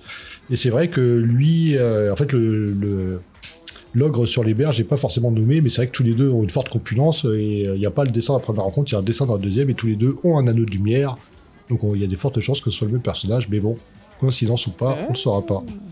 Ah, c'est cool. C'est cool ça, euh, j'aime bien ces possibilités temporelles de rencontres euh, dans les livres-jeux. C'est du, du beau travail d'écrivain, quoi. C'est cool ça. Ah, sympa. Tu veux que je te parle de qui? Dis-moi, Fred. Il y a plein d'autres euh, rencontres assez intéressantes. Bah, comme, on a, comme on a fait un, hommage à Wisty, ce serait bien de parler du seul animal qu'on rencontre, pas, pas, le seul, mais un animal sentient, pensant, le lion. Le lion, ouais, tout à fait. Alors, une superbe illustration accompagne ce lion. Alors, j'aime bien la mise en scène. C'est un lion qui est en face de nous. Alors là, bien sûr, ça se passe dans la deuxième partie du livre, hein, le, chemin vers la forteresse. Le lion est là. Oh, on nous dit tout de suite, on peut fuir, on peut monter un arbre, faire plein de choses, ou on peut juste attendre. Je dis, bon, c'est Dave Morris. Commence à le connaître. Faut, faut pas se méfier aux apparences. Euh, non, attends, merde. Euh, je veux dire que... Non. Pas se fier aux apparences. Faut pas se fier aux apparences. Allez, encore une phrase écorchée. Euh, donc, euh, allez, j'en profite, je reste calme. Et le lion se dirige vers moi, dirige vers moi et me dit, enfin vers Dragon d'Or. Et euh, il me dit, dis-moi, aventurier, est-ce que tu pourrais m'aider? J'ai une écharde coincée entre mes coussins. et donc voilà, il nous tend sa patte et c'est à nous d'enlever l'écharde. Et voilà, il nous remercie. Euh, encore une fois, hein, on teste notre euh, notre méfiance en fait. Là, c'est vraiment Dave Morris qui dit il y a un lion en face de toi énorme, qu'est-ce que tu fais? C'est de l'heroic fantasy, hein. Voilà, bien sûr, euh, tous les lions ne sont pas prêts à être bouffés, malgré que je me méfierais dépendant qui est l'écrivain. Et voilà, ça paye. Et puis, je suis sûr que Fabien sera bien heureux de savoir que bah, j'ai fait confiance à l'animal et que bien sûr jamais j'aurais attaqué la bête. Oui, bah s'il veut savoir, ça a été idem. Hein, ce qu'on m'a proposé, on m'a dit d'attendre. Je suis tiens, ça sort du lot, donc on va attendre. donc, donc, il parlait, donc tout va bien. Hmm. Ah, c'est sympa, quoi. C'était vraiment une rencontre euh, oui, en fait, il... mais un bon test. En plus, il y a des récompenses qui nous donnent de l'information, parce que dans le livre, dès qu'on parle aventure, ah, on parle d'une tribu, euh, de deux tribus de gnomes, les Drandran et les Kabuchu, qu'on va rencontrer. Et en fait, il y, a, une des deux tribus qui ment tout le temps et l'autre qui dit toujours la vérité. Le problème, c'est qu'on n'arrive pas trop à les distinguer. On sait on sait plus qui dit la vérité et qui ment. Et en fait, lui, le, lion, le lion, il nous donne une, une, info importante qui est que les, les Drandrans, ce sont ceux qui disent toujours la vérité. Les Kabuchus, c'est ceux qui mentent tout le temps. Et ça tombe bien parce qu'en avance, après, on arrive à un carrefour. Et ils sont là. Yeah! Et ils sont là, en fait, donc Fred, sachant que tu joues dans Warhammer 40 000 les orques, ah ouais, les, les gobelins, les ouais, j'ai entendu ce mot-là, j'ai mes yeux, mes, yeux ils ont pétillé, t'aurais vu ça, tu vois. Non, non, mais, non, mais les gobelins, je les attendais au détour, en plus ils étaient amenés, quoi, parce qu'on en parle deux, trois fois dans l'aventure, tu dis, putain, quand je vais arriver sur eux, ça va être, ça va être super, on va avoir une super intrigue, et le dessin, ils sont bien, quoi, c'est deux punks, euh, deux punks SDF, euh, le vieillard en train de se marrer et euh, de critiquer tous les passants, peu nombreux, donc forcément, nous, on arrive, on y a droit, quoi.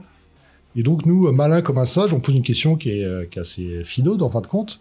Au premier des deux, on dit euh, T'es un Drandran ou un, ou un Le problème, c'est qu'on n'entend pas sa réponse. Et, en Ce- fait, il marmonne, t'as l'impression qu'il veut pas te répondre, quoi. Genre, Oui, euh, il, il ça te casse les pieds, euh, quoi. ouais. il répond, puis l'autre, il fait. Le second dit T'es sourd, euh, aventurier? Il a dit qu'il était un caboutchou. Et en fin de compte, après, on leur demande le chemin, et le deuxième, celui qui nous a dit que le premier avait euh, dit euh, qu'il était un caboutchou, nous indique euh, d'aller à gauche pour, euh, pour éviter l'antre du dragon, c'est ça? À droite. à- D'un côté, l'antre du dragon, de l'autre côté, les marais. Vas-y, fais ton choix. Et donc, oui, donc, Alors- c'est lui, qui- c'est lui qui nous indique le chemin. Et donc, en fait, tout est dans la, la question qu'on a posée et la réponse du, du mec, en fait, euh, qui nous permet d'avoir la solution. Et ça, j'ai trouvé ça assez malin, la façon dont c'était fait. C'est un peu une énigme euh, à l'ancienne, quoi. Bah, justement, raconte-nous comment elle marche, cette énigme Fred, parce qu'elle est assez chouette, je trouve. Elle est très Ouais, simple. et très elle est assez masquée. Ouais, Ouais. ouais, c'est chouette. En fait, euh, elle, peut, elle peut marcher que dans ce sens-là. En fait, c'est nous par notre question, on a demandé au, au premier qui a répondu. Donc, euh, il est obligé de dire la vérité, il a grommelé. Et l'autre, par contre, le second a dit T'es sûr, il t'a dit que c'est un caboutchou. C'est impossible parce que les caboutchous euh, mentent tout le temps. Donc, si c'est un vrai caboutchou, il aurait dit, il aurait dit que c'était un drandran. Donc, en fait, la formulation du second est, est fausse, donc c'est lui qui ment. Et c'est comme ça qu'après, qu'on sait que son avis, on doit pas le suivre.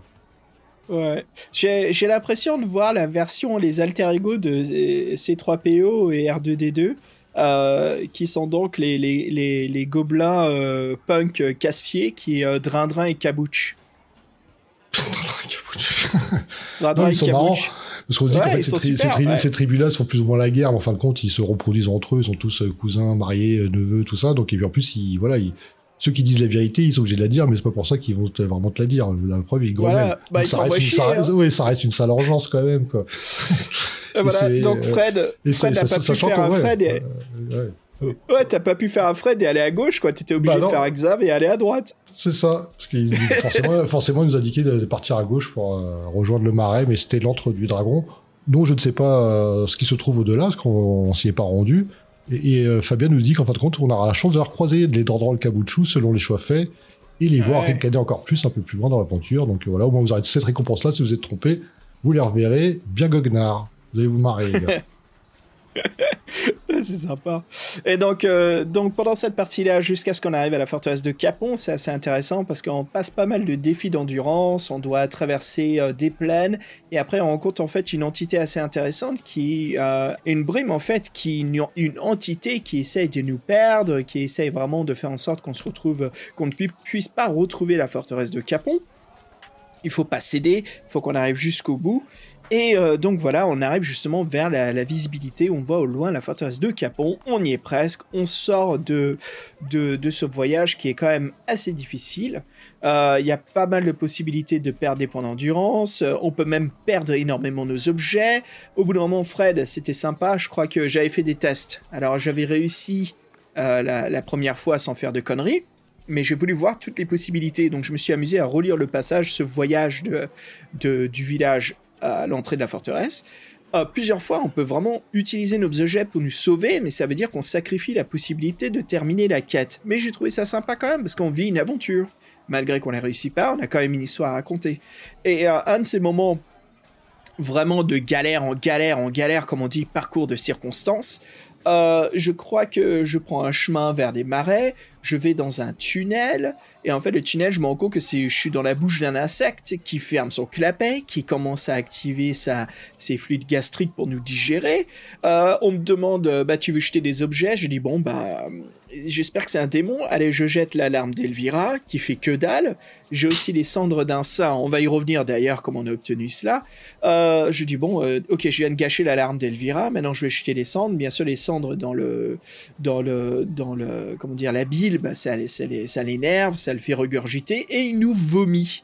Et voilà, on se retrouve dans tout le vomi du, du, gros, de la grosse bête. Et j'ai perdu deux objets, mais bon, voilà, je peux retrouver mon chemin et essayer de, de rentrer chez Capon. Et je dis merde, putain, on est vraiment. Enfin, on est dans la, on est dans la merde, quoi. Dragon d'Or, il, il s'est fait, il s'est fait vomir et maintenant il va pas pouvoir finir sa quête. Euh, donc ouais, c'était, c'était des phases assez sympas. Euh, je trouvais qu'il y avait vraiment une aventure assez chouette, plein de choses qui peuvent se passer, même si à chaque fois quand même c'est des galères en galère. Mais il y a des moments sympas. On, va, on va parler aussi de, donc des objets qui nous manquent, Fred. Tu nous parles justement de l'obtention des cendres d'un saint? Oui, souvenez-vous, les cendres d'un saint, c'est dans le fameux sanctuaire euh, où votre âme est, jugée. Donc, si vous arrivez à si votre âme est pure, vous la récupérez via une urne avec des cendres, comme ça sanctuaire, en fait, donc c'est forcément des cendres saintes. Et donc si votre âme n'est pas pure, après avoir défait l'ange exterminateur, vous pouvez les, euh, les récupérer. Donc ça, c'est assez tôt dans l'aventure dès qu'on sort de la ville, en fait. Et euh, le- ouais, le plus compliqué, euh, le fragment d'armure, donc on a retrouvé, il y a deux choix pour l'avoir.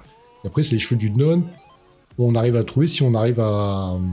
Il y, a des, il y a des voyageurs avec un fiac qui sont, qui sont attaqués par des brigands. Et euh, rien qu'avec une volée de flèches, en fait, on peut les, on peut les faire fuir les brigands et on les, on les escorte jusqu'au monastère.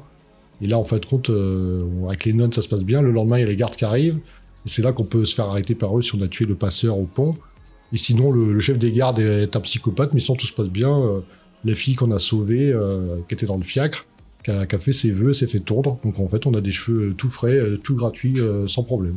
Donc ça, les, cheveux de la nonne, c'est euh, c'est pas trop compliqué à avoir, on va dire. Ouais, et puis voilà, ça nous fait de six objets. Alors maintenant, c'est l'utilisation de ces six objets, parce qu'on va discuter donc des deux derniers personnages très importants, qui sont Luther, FaZe et Capon. Alors, une dernière chose que j'ai sauté tout à l'heure, Fred, je retourne dessus, comme on parle des objets, euh, c'est vers la fin, tu te souviens, quand on arrive à la forteresse de Capon, le brouillard s'intensifie, la brume devient vraiment oppressante, on voit quasiment plus rien, et c'est là où il faut se servir de la boule de cristal pour l'utiliser comme un filtre, voir à travers, pour retrouver le bon chemin qui nous mène justement à l'entrée de chez Capon.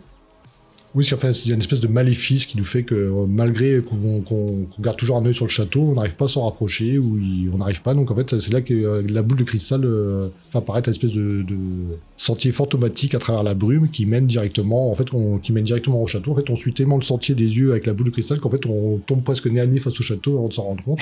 Ouais. Et là, on, a, on, est impressionné. Il y a un joli dessin et une belle perspective en contre-plongée avec fisheye effect. Et là, on Ouais. sait que, on sait que là, la partie, la, la partie, euh, la vraie partie commence. Et euh, c'est vrai qu'il y a pas mal de pièces et on attend le de rencontrer le Capon qui est le gros protagoniste, le gros méchant et qui a, qui a une bonne tête de méchant en tout cas. Ouais. Et là, on retourne un petit peu sur ce qui a fait Dragon d'Or une série euh, unique dans les livres-jeux, c'est le donjon, le dungeon crawling, on peut même dire. Donc sortez votre papier grille et vous pouvez carrément euh, illustrer le donjon de Capon qui a énormément d'escaliers, de couloirs, mais euh, voilà qui reste intéressant et qui retrouve des phases ou des passages qui me font penser à d'autres jeux comme on a parlé sur le podcast, comme Shadowgate, des choses comme ça. Euh, Il y a des, des salles avec des portes en bronze, des portes en cuivre, une porte en argent, des choses comme ça vraiment intéressantes, des salles où il y a un cercueil au milieu, donc beaucoup de, de défis sur, sur notre intellect, la façon dont comment on va procéder à travers ces salles, euh, l'utilisation de notre équipement. Vraiment un petit donjon très sympa. Et c'est marrant parce que Fred, c'est vraiment à ce moment-là que je me suis dit, ah là je reconnais l'origine de Dragon d'Or. Comme quoi Dave Morris, euh, ça, tout s'améliore au fur et à mesure dans les possibilités, le goût. Il y a vraiment, on sent que Dragon d'Or, c'est comme un bon vieux vin qui se, qui s'améliore au fur et à mesure des années. Tu vois ce que je veux dire Mais qui n'oublie pas ses origines. Bah, C'est vrai que euh, moi au début je trouvais ça très facile, je me dis c'est pas possible, les objets ils nous tombent dessus dans la main pratiquement euh, dès les premiers choix qu'on doit faire euh, pour, les, pour dire tiens ça doit être là et c'est là, et c'est pas trop facile à dé... Et c'est vrai qu'après en arrivant dans le, dans le, dans le château ça, ça se corse un petit peu, et on revient à donjon mais qui a rien de rébarbatif, qui est même plutôt sympa, oui c'est vrai, avec... euh, Ouais, il est vraiment chouette leur donjon et tu sens qu'il. Il- il- on pourrait même le concevoir en tant que jeu vidéo, je trouve. hein. Oui, il est peut-être un peu court. Après, moi, je me suis pas trop attardé. J'avoue parce que comme j'avais tous les objets, je me suis dit que c'est plutôt des- c'était plutôt des pièges à la fin qu'autre chose. Mais euh, ouais, pour trouver, euh, pour trouver le capon, faut quand même y aller un petit peu. Mais oui, mais moi, je trouve que c'était juste ce qu'il fallait, quoi. Ni trop, ni trop, ni, peu, ni trop peu, ni trop, quoi. Alors Fred, tu veux que je te parle de quelqu'un spécifique là-dedans, non? Oui, celui pour, pour lequel on se déplace, le, le responsable de tout ça, le, le vil personnage, euh, l'humain. Ouais, Luther FaZe, voilà, l'âme, l'esprit donc de Jasper, euh, le, enfin pardon, l'esprit du père. de Jasper. J'ai du mal avec cette famille. Euh, alors c'est assez marrant parce que encore une fois, putain, mais Capon non seulement il remplit son contrat, mais il enferme les âmes et les esprits prisonnières, mais dans de très bonnes situations. Jasper a une belle salle complètement à lui, une belle bibliothèque, euh, une cheminée avec euh, vin sur commande à dégustation. Euh, il a de quoi s'occuper pendant une éternité, on peut dire. Donc, euh, encore une fois, je me dis, mais merde, quoi, Capon, il est pas. C'est pas un enfoiré, ce démon, quoi, quand même, il est assez cool. Bref, Euh, Luther est très heureux de nous retrouver. Tu sens que c'est, il me fait penser avec l'illustration de de Léo Artas à Egon des Ghostbusters, à Harold Ramis. Il a vraiment ce ce côté intello nerdy avec des lunettes, tu sais, qui nous prête pas trop attention parce que nous sommes pas importants. Ce qui est important, c'est ce qu'il a à nous dire. Donc, euh, il nous propose de s'asseoir, il nous sert un verre de Porto. C'est marrant parce qu'un livre pour les enfants, du Porto, on sait pas du tout quel goût ça, a, mais voilà, on nous dit que c'est un, un bon goût sucré, que justement, on est tellement euh, captivé par euh, que ce que Luther nous dit qu'on le finit cul sec, je crois, ou je crois que c'est dans l'introduction, Jasper nous sert un verre, on le finit cul sec.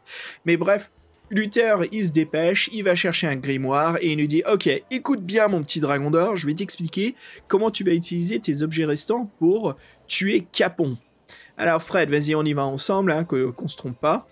Ah bah, C'est assez important, Moi, je l'ai pas parce que- rencontré, j'ai- j'ai- je l'ai pas rencontré, j'ai pu finir l'aventure. C'est pas vrai. Si. Putain, mais Fred, t'as fait un Fred, encore une fois, quoi. Bah oui, qu'est-ce que tu crois?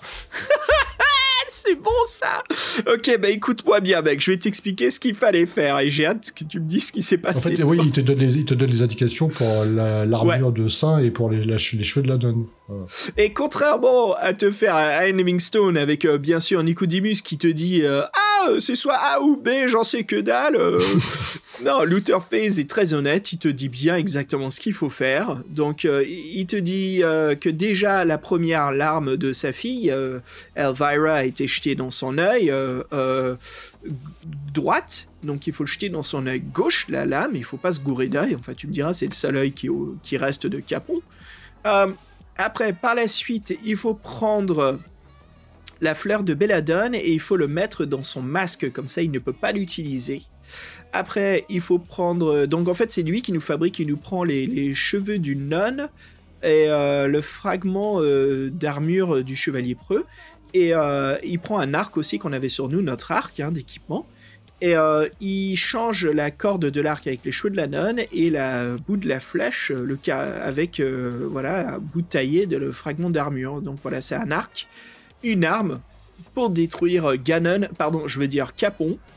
Et puis donc à la fin, il faut déposer les cendres du saint sur le corps de Capon, comme ça il ne pourra plus jamais se réveiller. Il est mort, game over, il disparaît à tout jamais.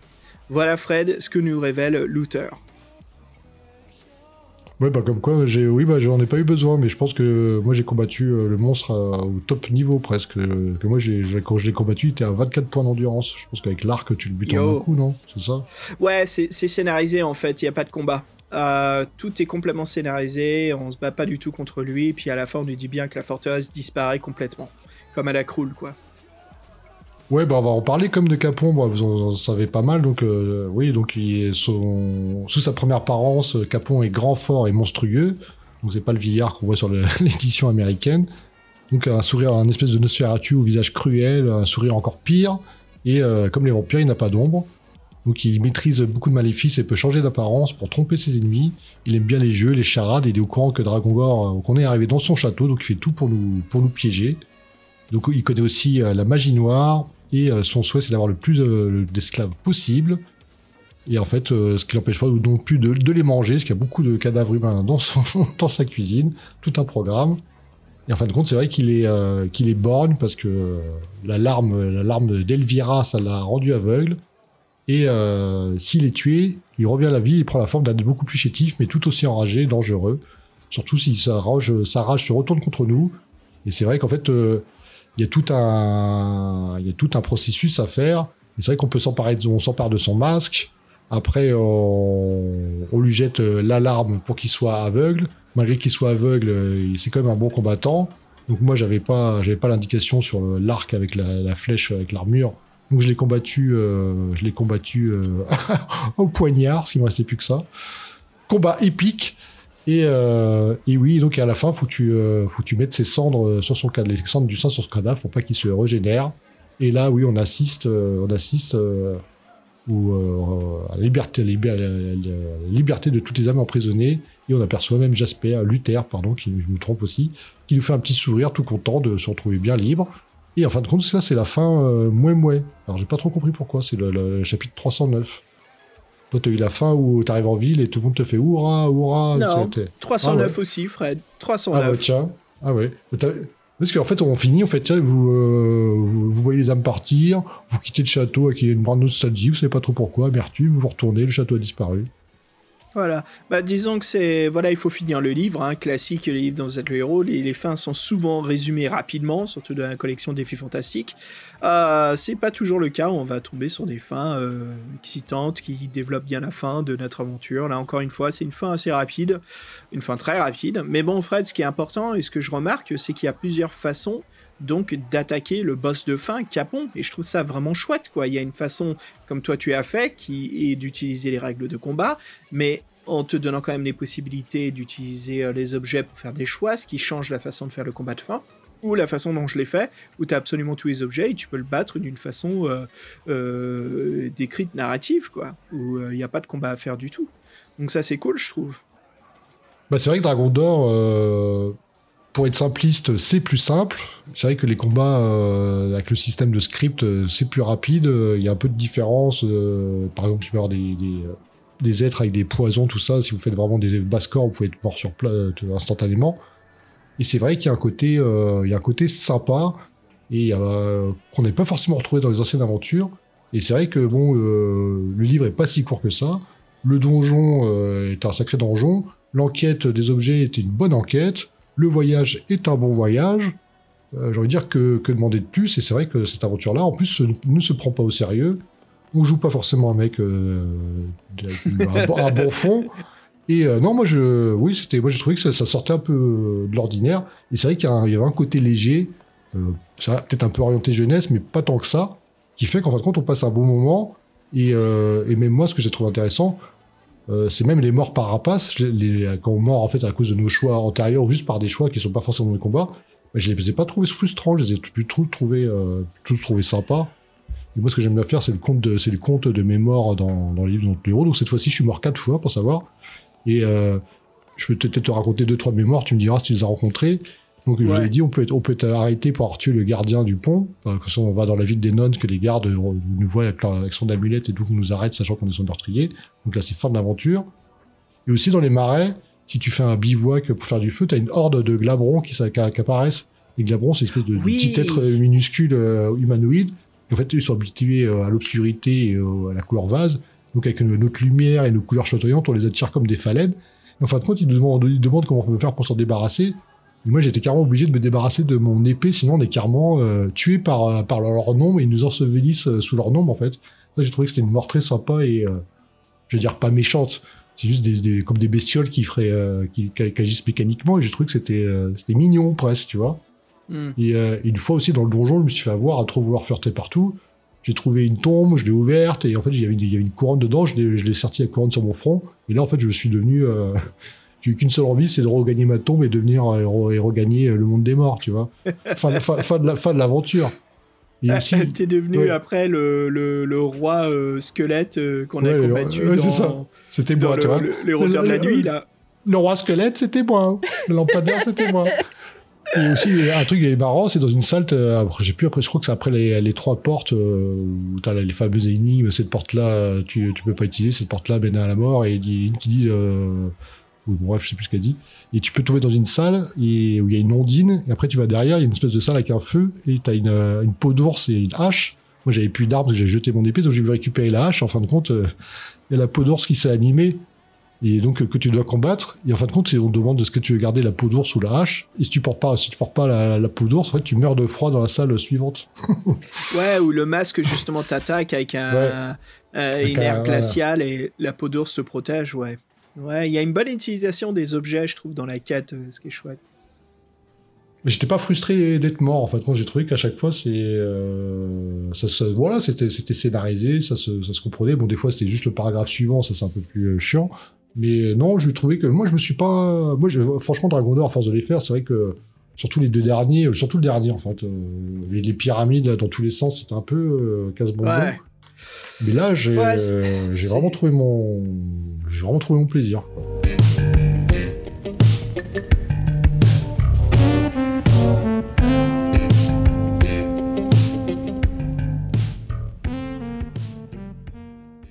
Bah écoute, pour moi, euh, j'ai passé vraiment un moment très très amusant. Alors, je suis rentré dans ce Dragon d'Or, comme, comme tu viens de dire un instant, après celui des pyramides, je me suis dit, je le voyais pas, euh, comment dire, je, commençais déjà à juger, je me suis dit, bon, je sens que je vais m'emmerder, je vais voir ce qui va se passer. Allez, je me force de rester l'esprit ouvert. Hein. Euh, et déjà, quand je le vois qu'il est tellement fin, comme je disais au début de l'aventure, je dis bon, allez, l'aventure va aller vite. Et euh, donc ça commence, j'asperge, mon Coco Dragon d'Or c'est un connard, comme je disais, mais je me dis, malgré tout cela, c'est amusant à jouer. Ça sort de l'ordinaire, j'ai pas l'habitude de, jouer un personnage qui en profite. Je veux dire, c'est comme euh, euh, on joue le ruffian, on joue le, le, le voleur, tu vois, j'imagine le, cliché des rôdeurs dans Donjons Dragon qui est beau parleur, menteur, qui fait tout ce qu'il faut pour qu'il s'enrichisse, qu'il se remplisse les poches. Là, c'est un peu Dragon d'Or pour qu'il réussisse sa quête, en gros, que Jasper lui remplisse ses poches, quoi. Donc, c'est différent. Ça fait penser à Deathstalker, si certains connaissent ce film, voilà, avec des héros qui sont atypiques, qui sont pas toujours les euh, les, héros honnêtes qui remplissent tout. Un petit peu comme Conan aussi, quoi. On n'est pas là euh, à toujours euh, être le plus fidèle, le, plus honnête. Donc ça, c'était cool déjà. Et puis ce côté des trois actes m'a vraiment plu. Ce premier acte d'Enville, de trouver tous les objets magiques, de plusieurs façons de les retrouver, ce qui est vraiment intéressant et amusant. On n'a pas parlé, mais récupération de la fleur de Belladone. Fred, on a zappé au début. Mais il y a une auberge où on commence l'aventure qui s'appelle la fleur de Belladone. Il suffit d'aller dans le jardin et de chercher. Et c'est marrant parce qu'on nous dit que Dragon d'Or, il passe des heures et des heures à chercher. Et il y a des mecs au début qui nous regardent en train de boire, qui se foutent de notre gueule.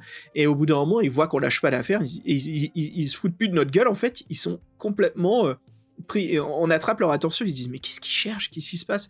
Et on trouve enfin notre de fleur de belladone. Et euh, c'est à peine comme s'ils disaient ah ok c'est ça qu'ils faisaient. Donc j'ai trouvé ça sympa cette mise en ambiance. Euh, et après cette deuxième phase à travers la montagne, vraiment très difficile, attention au chemin que vous prenez, quoi, vous pouvez vraiment perdre tous vos objets, mais comme l'a expliqué Fred, voilà, ça ne change rien parce que Capon est quand même battable malgré qu'on n'ait pas tous ces objets. En fait, ça nous permet de pas faire un perfect, mais c'est possible. Et cette troisième phase, qui est le fameux donjon, qui est, qui est très amusant, qui tombe pas justement dans euh, la répétition et euh, tu vois ce que je veux dire Fred? Un peu cette simplicité des monstres qui sortent de partout une momie par-ci un démon par-là euh, un dragon par-ci enfin les trucs très chiants c'est c'est des rencontres qui sortent de l'ordinaire des situations où on fait des choix qui peuvent nous sortir sans faire un combat. Les combats ne sont pas du tout forcés sur nous et euh, finalement, euh, voilà, euh, pour un livre aussi fin, j'ai passé énormément de temps. Je, je sais, je sais pas si je pourrais les compter, mais j'en ai largement fait facilement au-delà de 50, quoi, des choix faciles. Hein. donc ouais, moi j'ai passé vraiment un très bon moment. Et ce que j'aime bien de cette écriture, Fred, c'est que Dave Morris, avec son ex et Yves Newman, je sais que je sais pas s'il veut qu'on parle d'elle maintenant, tant pis. Hein, là c'est dans l'édition qu'on a lue savent très bien créer l'univers et le monde autour de nous. C'est rempli de détails, de descriptions, on nous parle beaucoup des personnages, de leurs intentions, de leurs expressions, on nous décrit parfaitement la scène, et euh, euh, euh, Dave Morris sait faire ça en très peu de mots, donc sans écrire des gros pavés, et il nous explique très bien ce qui se passe, et on se plonge parfaitement dans l'ambiance et l'atmosphère de la situation, il va falloir faire des choix sur notre destin. donc c'est vraiment très sympa à lire, et je t'admets que ce Dragon d'Or, pour moi, il sort du lot, et j'en garde vraiment une très bonne expérience. Et comme je disais au début, c'est l'un qui va rester. Euh, je crois que c'est le Dragon d'Or. Pour l'instant, on n'a pas encore lu le dernier, mais pour l'instant, c'est pour moi celui qui sort du lot. C'est le plus amusant des cinq que j'ai lus et qui. Euh, que je conseillerais à quelqu'un si jamais il veut lire Dragon d'Or, mais s'il me dit, mon Xav, je vais en lire qu'un seul, je dis, bah, simple, tu lis le 5. C'est très amusant, quoi. Il se passe pas mal de choses euh, bien sympas, et puis si t'aimes bien ce côté old school des jeux de rôle, bah, vas-y à fond, quoi. Bah, c'est c'est vrai qu'on dit souvent euh, qu'on, quel, jeu on, tu que c'est souvent une initiation au livre de l'héros, Dragon d'Or, parce que c'est plus simple. Vous disiez c'est pas forcément le bon exemple parce que les livres sont pas forcément les plus réussis, mais celui-ci c'est le bon exemple de. C'est vrai que c'est plus simple, c'est moins long, c'est très amusant, donc pour quelqu'un qui veut débuter, celui-ci c'est parfait. Ah ouais, complètement d'accord avec toi, c'est parfait. Et en plus, à la relecture, c'est chouette. Et le côté qui soit fin, soit pas intimidant pour les lecteurs qui viennent de commencer les, les jeux de rôle. C'est pas comme tu dis, ah, tu veux commencer les livres-jeux? Tiens, lis Sorcellerie 4. Tu voir, c'est édité chez Plomb. Euh, donc ouais, donc euh, le château des âmes damnées, euh, ouais, c'est c'est c'est une bonne suggestion. C'est sûr que quelqu'un qui veut découvrir Dragon d'or, c'est parfait. Et ce qui est sympa de Dragon d'or, c'est comme n'importe quelle série qui est bien ficelée comme un loup solitaire. Euh, bon, au fur et à mesure des loups solitaires, quand même, c'est sympa d'avoir lu les précédents. Mais on peut rentrer dans n'importe quel volume de Dragon d'Or sans trop perdre la consistance du, personnage, ni ce qui se passe. Chacun, chaque volume, c'est une introduction facile à l'aventure, mais ce qui est sympa, c'est qu'on les lit au fur et à mesure. Il y a des petits clins d'œil, des petits détails qui sont pas nécessaires à comprendre, mais qui, font, qui sont une récompense pour ceux qui suivent l'aventure depuis le premier volume. Dans cette histoire, il y a même aussi quelques anecdotes sur les anciennes aventures, comme le basilic ou le fait qu'on ait tué des vampires, par exemple. Ouais, Exactement, c'est des petits détails qui sont sympas. Pour un nouveau lecteur, c'est ah ouais, Dragon Door, il rigole pas. Mais pour nous, voilà, adhérés, euh, vétérans, on se dit ah ouais, je me souviens de cette aventure. Donc c'est c'est bien écrit quoi. Euh, Dave Morris c'est très bien plongé et je crois que ça, ça se voit maintenant dans ce qu'il fait aujourd'hui, qui sont les Fablelands, où chaque Fablelands, voilà, c'est un début, c'est une partie de son univers spécifique qu'on commence. Mais voilà, d'un Fablelands à un autre livre, on peut se balader à travers plusieurs livres. C'est comme un énorme monde ouvert. Chaque livre, c'est comme un nouveau continent. Donc euh, on sent déjà on sent déjà à l'époque ici, dans, ce cinquième volume, qu'il exerce très bien ce style-là euh, de d'attachement aux autres livres sans que ça soit une nécessité d'avoir été lu. Donc euh, au final, Fred, combien je le note sur six objets euh, à trouver Bah je sais pas, moi je dis des conneries, mais allez, moi je note bien 5 larmes d'Elvira sur 6, quoi. Allez, je me suis vraiment éclaté. Bon, c'est pas une grosse innovation, quelque chose d'incroyable, mais c'est une aventure vraiment sympa, donc euh, ça sort pour moi de la moyenne, et c'est un livre qui pop un petit peu plus que les autres, qui est amusant, quoi, qui est vraiment chouette. Maintenant, comme on disait, c'est vrai que dans la série, euh, il ressort euh, positivement et pas négativement. Il y a, entre guillemets, une fin alternative, il y a deux fins. on s'ennuie pas, on n'est pas frustré, il n'y a pas trop de combats pour ceux qui, comme on dit, les combats c'est un peu, pas vous qui les choisissez, mais presque. Donc euh, il y en a pour tous les goûts dans Dragon d'Or et celui-ci est bien foutu. Et c'est vrai que tu parlais de notes, bon là c'est sur 6, oui, euh, ça, ça mérite un bon, un, bon comme c'est sur 6, on peut mettre des ennemis, donc un bon 4,5 euh, de l'arme d'Elvira. Non, c'est une bonne aventure, moi franchement ça... Et puis, au début je me suis dit quand même, c'est... Personnellement j'ai trouvé ça trop facile, je me dis c'est pas facile, moi, vous arrivez, premier, premier, première fois vous êtes dans l'auberge, vous dit vous êtes à l'auberge de la Belladone, vous voulez une Belladone, vous demandez à l'aubergiste, oui, il vous dit bah, sont sous la tonnelle. Moi tu fais c'est trop bien en fait, en fait, ce qui est bien dans cette aventure aussi, c'est que dans chaque endroit, il vous dit euh, quel, objet on peut s'attendre à trouver. On sait qu'en ville, on doit trouver euh, la boule de cristal et la belladone. On sait que pendant le voyage, on trouvera euh, les autres objets. Donc il y a plus, on sait au moins, on sait au moins où on va, quoi. Il n'y a pas le, excuse-moi, je, je, dire, il n'y a pas le côté fourbe de Ian Livingstone, par exemple, à trouver des objets qui sont nécessaires pour finir l'aventure. Euh, parce que si on se souvient de trouver les pierres précieuses, les métaux précieux dans le, labyrinthe de la mort, euh, franchement, euh, bah voilà, si t'en atteins, c'est fact. Et puis d'abord, pour les retrouver, c'est au hasard. Il n'y a pas vraiment d'indication, quoi. Bah, c'est ça en fait qu'on peut lui reprocher. Ouais. Ouais. bref, faut pas parler de Livingstone. On a fait une série de livres qui nous a assez agacés, je peux dire peut-être. Mais euh, bon, on a passé des bons moments, mais oui, voilà, oui, il y avait des moments très agaçants aussi. Mais euh, en effet, on retrouve pas cette frustration là ici. C'est pour moi, c'est l'équilibre parfait de, de ce mécanisme de, de livre-jeu. Euh, ouais. Mais du, du coup, la version White Dwarf là, on pourrait pas se trop. si elle était plus difficile et plus plus corsée, bah, plus, 1984 c'est ça? Tu les, as, tu les as pas dans ta, collection, toi, de White euh, Je crois que j'ai un 1984 White... Par contre, j'ai des White Dwarf américains, j'ai pas des... Enfin, ah attends, 84, ah c'est que anglais, donc j'ai des anglais. J'ai nécessairement des anglais. Je crois que c'était juste des imports en Amérique, donc... Euh, non, mais il les euh, c'était juste que c'était le, c'était le White Dwarf anglais, sauf qu'il le, faisait à l'export, c'est tout. non, en fait, ouais, c'est ça. C'est comme les, comme les 2000 AD, si tu veux, il n'y avait pas une réédition et un nouvel édito, c'était juste la version anglaise. Aujourd'hui, maintenant euh, euh, je crois que c'est toujours la même chose. Je crois qu'à part en France, on a notre propre euh, traduction édito de White Dwarf de, dans l'Angleterre, sinon en Amérique, je crois que c'est juste c'est la même version. quoi. Je suis sûr qu'on trouvera les symboles des pounds à l'arrière. Bref, je sais pas, ça se trouve, je me gourre complètement, mais je vais regarder ma collection si je l'ai. Mais ça doit sûrement être la version Livingstone-ish. Moi, je sais pas, mais au moins, si ça corse un petit peu, ce qu'on peut lui faire ce bémol-là, ce reproche-là, c'est que c'est vrai que c'est un tantinet facile quand même. Euh, mais c'est bien, pour une fois, on n'est pas frustré. Et après, de toute façon, le donjon corse, corse les choses. Et puis les objets qu'on a à gagner, on peut facilement les perdre aussi. Donc, euh, c'est pas si simple, mais bon. ça foire pas l'aventure, mais en effet, ça ne donne pas la, la, la, la, fin parfaite, mais ça nous donne quand même une fin de résolution très bien, quoi. Donc, euh, ouais, c'est juste, en fait, ça nous permet vraiment d'avoir une aventure très différente d'un autre lecteur. Moi, c'est vrai qu'en voyant les dessins et puis en voyant un peu, oui, il y a des choses que, que, j'ai pas, que j'ai loupées, que j'ai pas faites. Et puis euh, ça, c'est une genre d'aventure que je leur ferai plutôt avec plaisir parce que euh, elle est pas prise de tête, quoi. C'est un livre que je relirai bien aussi. Ouais, je le mettrais bien dans la enfin dans le côté de la bibliothèque où c'est à relire. Yep, il irait bien dans ce côté-là. Bah écoute, Fred, je crois que euh, ça complète notre expérience de ce cinquième Dragon d'or. Que Capon, que moi, encore une fois, je le dis bien, je trouve pas que c'est un enfoiré, c'est bon, je trouve qu'il est assez cool. Euh, que moi, je vendrais bien mon âme pour être riche comme Crésus. Donc, euh, Capon, si tu es un de nos auditeurs, vas-y, ma poule, je t'attends et t'inquiète pas, je demanderai jamais à mes fils de retrouver mon âme parce que t'as l'air d'être un mec assez cool, quoi. Mais tiens, sa parole, c'est déjà pas mal pour un démon. Hein. Bon, c'est bah, que je, je, reparle d'un truc parce qu'on en a parlé en intro, tout ça, mais euh, moi, à aucun moment, j'utilise le pouvoir psy, par exemple. ouais, mais complètement. J'ai pas du tout. Mais il y a plein de choses ici que j'ai pas eu l'habitude de faire des autres dragons d'or. Alors, euh, les pouvoirs psy, la thune un petit peu au début, mais après, non. Euh, j'ai récupéré pas mal d'objets, quoi, euh, mais qui ont servi à chaque fois. Le sel aussi, j'ai oublié d'en parler, mais je crois que c'était. Ah, qu'est-ce qu'il y avait Il y avait quelque chose caché dans un bloc de glace. Je crois que c'était le masque et il fallait verser du sel dessus. C'est ça? Ouais, ouais, tu peux même un coup de poignard, ça marchait, j'avais pas le sel, j'ai réussi à le faire. Ah ouais? Ah bah d'accord. Euh, mais ouais, ouais. Euh, c'était quoi ta question euh? Merde, je suis un peu. Non, c'était le pouvoir psy, on dit qu'en fait, compte. ah oui, pouvoir psy, fuck le pouvoir psy. Non, non, pas de pouvoir. pas grand chose. On n'a pas eu les choix, on a été confronté à ça, quoi, en tout cas. Sûr et certain, ouais. Donc, ouais, non, le pouvoir psy, un petit peu incognito. Bon.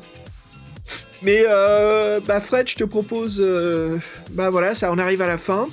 Comme d'habitude, hein, ce un vrai plaisir. Les auditeurs, merci de nous avoir suivis pour encore un épisode du podcast. Euh, Fred, un petit morceau de musique, qu'en dis-tu? Bah oui, avec volontiers, on se, quitte toujours en bonne compagnie, surtout sur Dragon d'Or. Et ouais, donc qu'est-ce que tu as sorti de, tes, de, de ton armoire à vinyle? ok, bah écoute, j'ai un truc moderne, mais qui a un côté un peu plus rétro. Hein. Cette fois-ci, on sort des années 80 pour aller plus dans les années 90, donc entre le grunge pop. Je te propose un morceau du, groupe Kirk ou de l'artiste Kirk Francis qui s'appelle Ophelia. Voilà, on se quitte en très 90s et puis euh, bah, je te dis à très bientôt pour euh, on verra soit ça va être notre épisode euh, épilogue de Piranha 12 sinon ça va être Ninja Time The ninja Pardon, faut que j'arrête. Oh, tu, tu, tu choques T'as choc Ah oui, c'est vrai, c'est le rituel maintenant. ninja C'est pour ça que. Il va me tuer. What the... J'arrive plus. Ok, allez, bon bah voilà, bah écoutez les aventuriers, on se retrouve euh, la prochaine fois. Allez, à très bientôt tout le monde. Salut. Tchuss.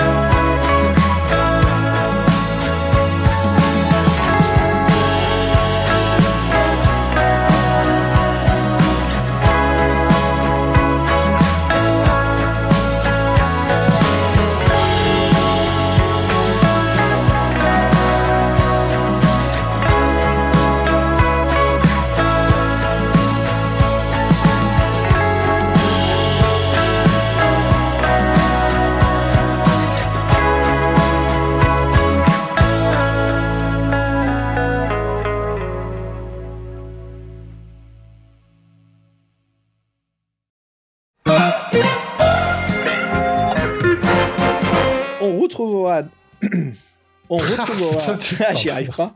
On retrouvera. On retrouvera. Après deux, heures, Ok. après deux heures et demie, après deux heures et demie de parlotte, je comprends que t'es la gorge sèche. Oh, what the fuck? On est déjà à 2h30 Non. J'en sais rien. hein. Je dis ça, je dis rien. 2h07, ça va. Arrête tes conneries.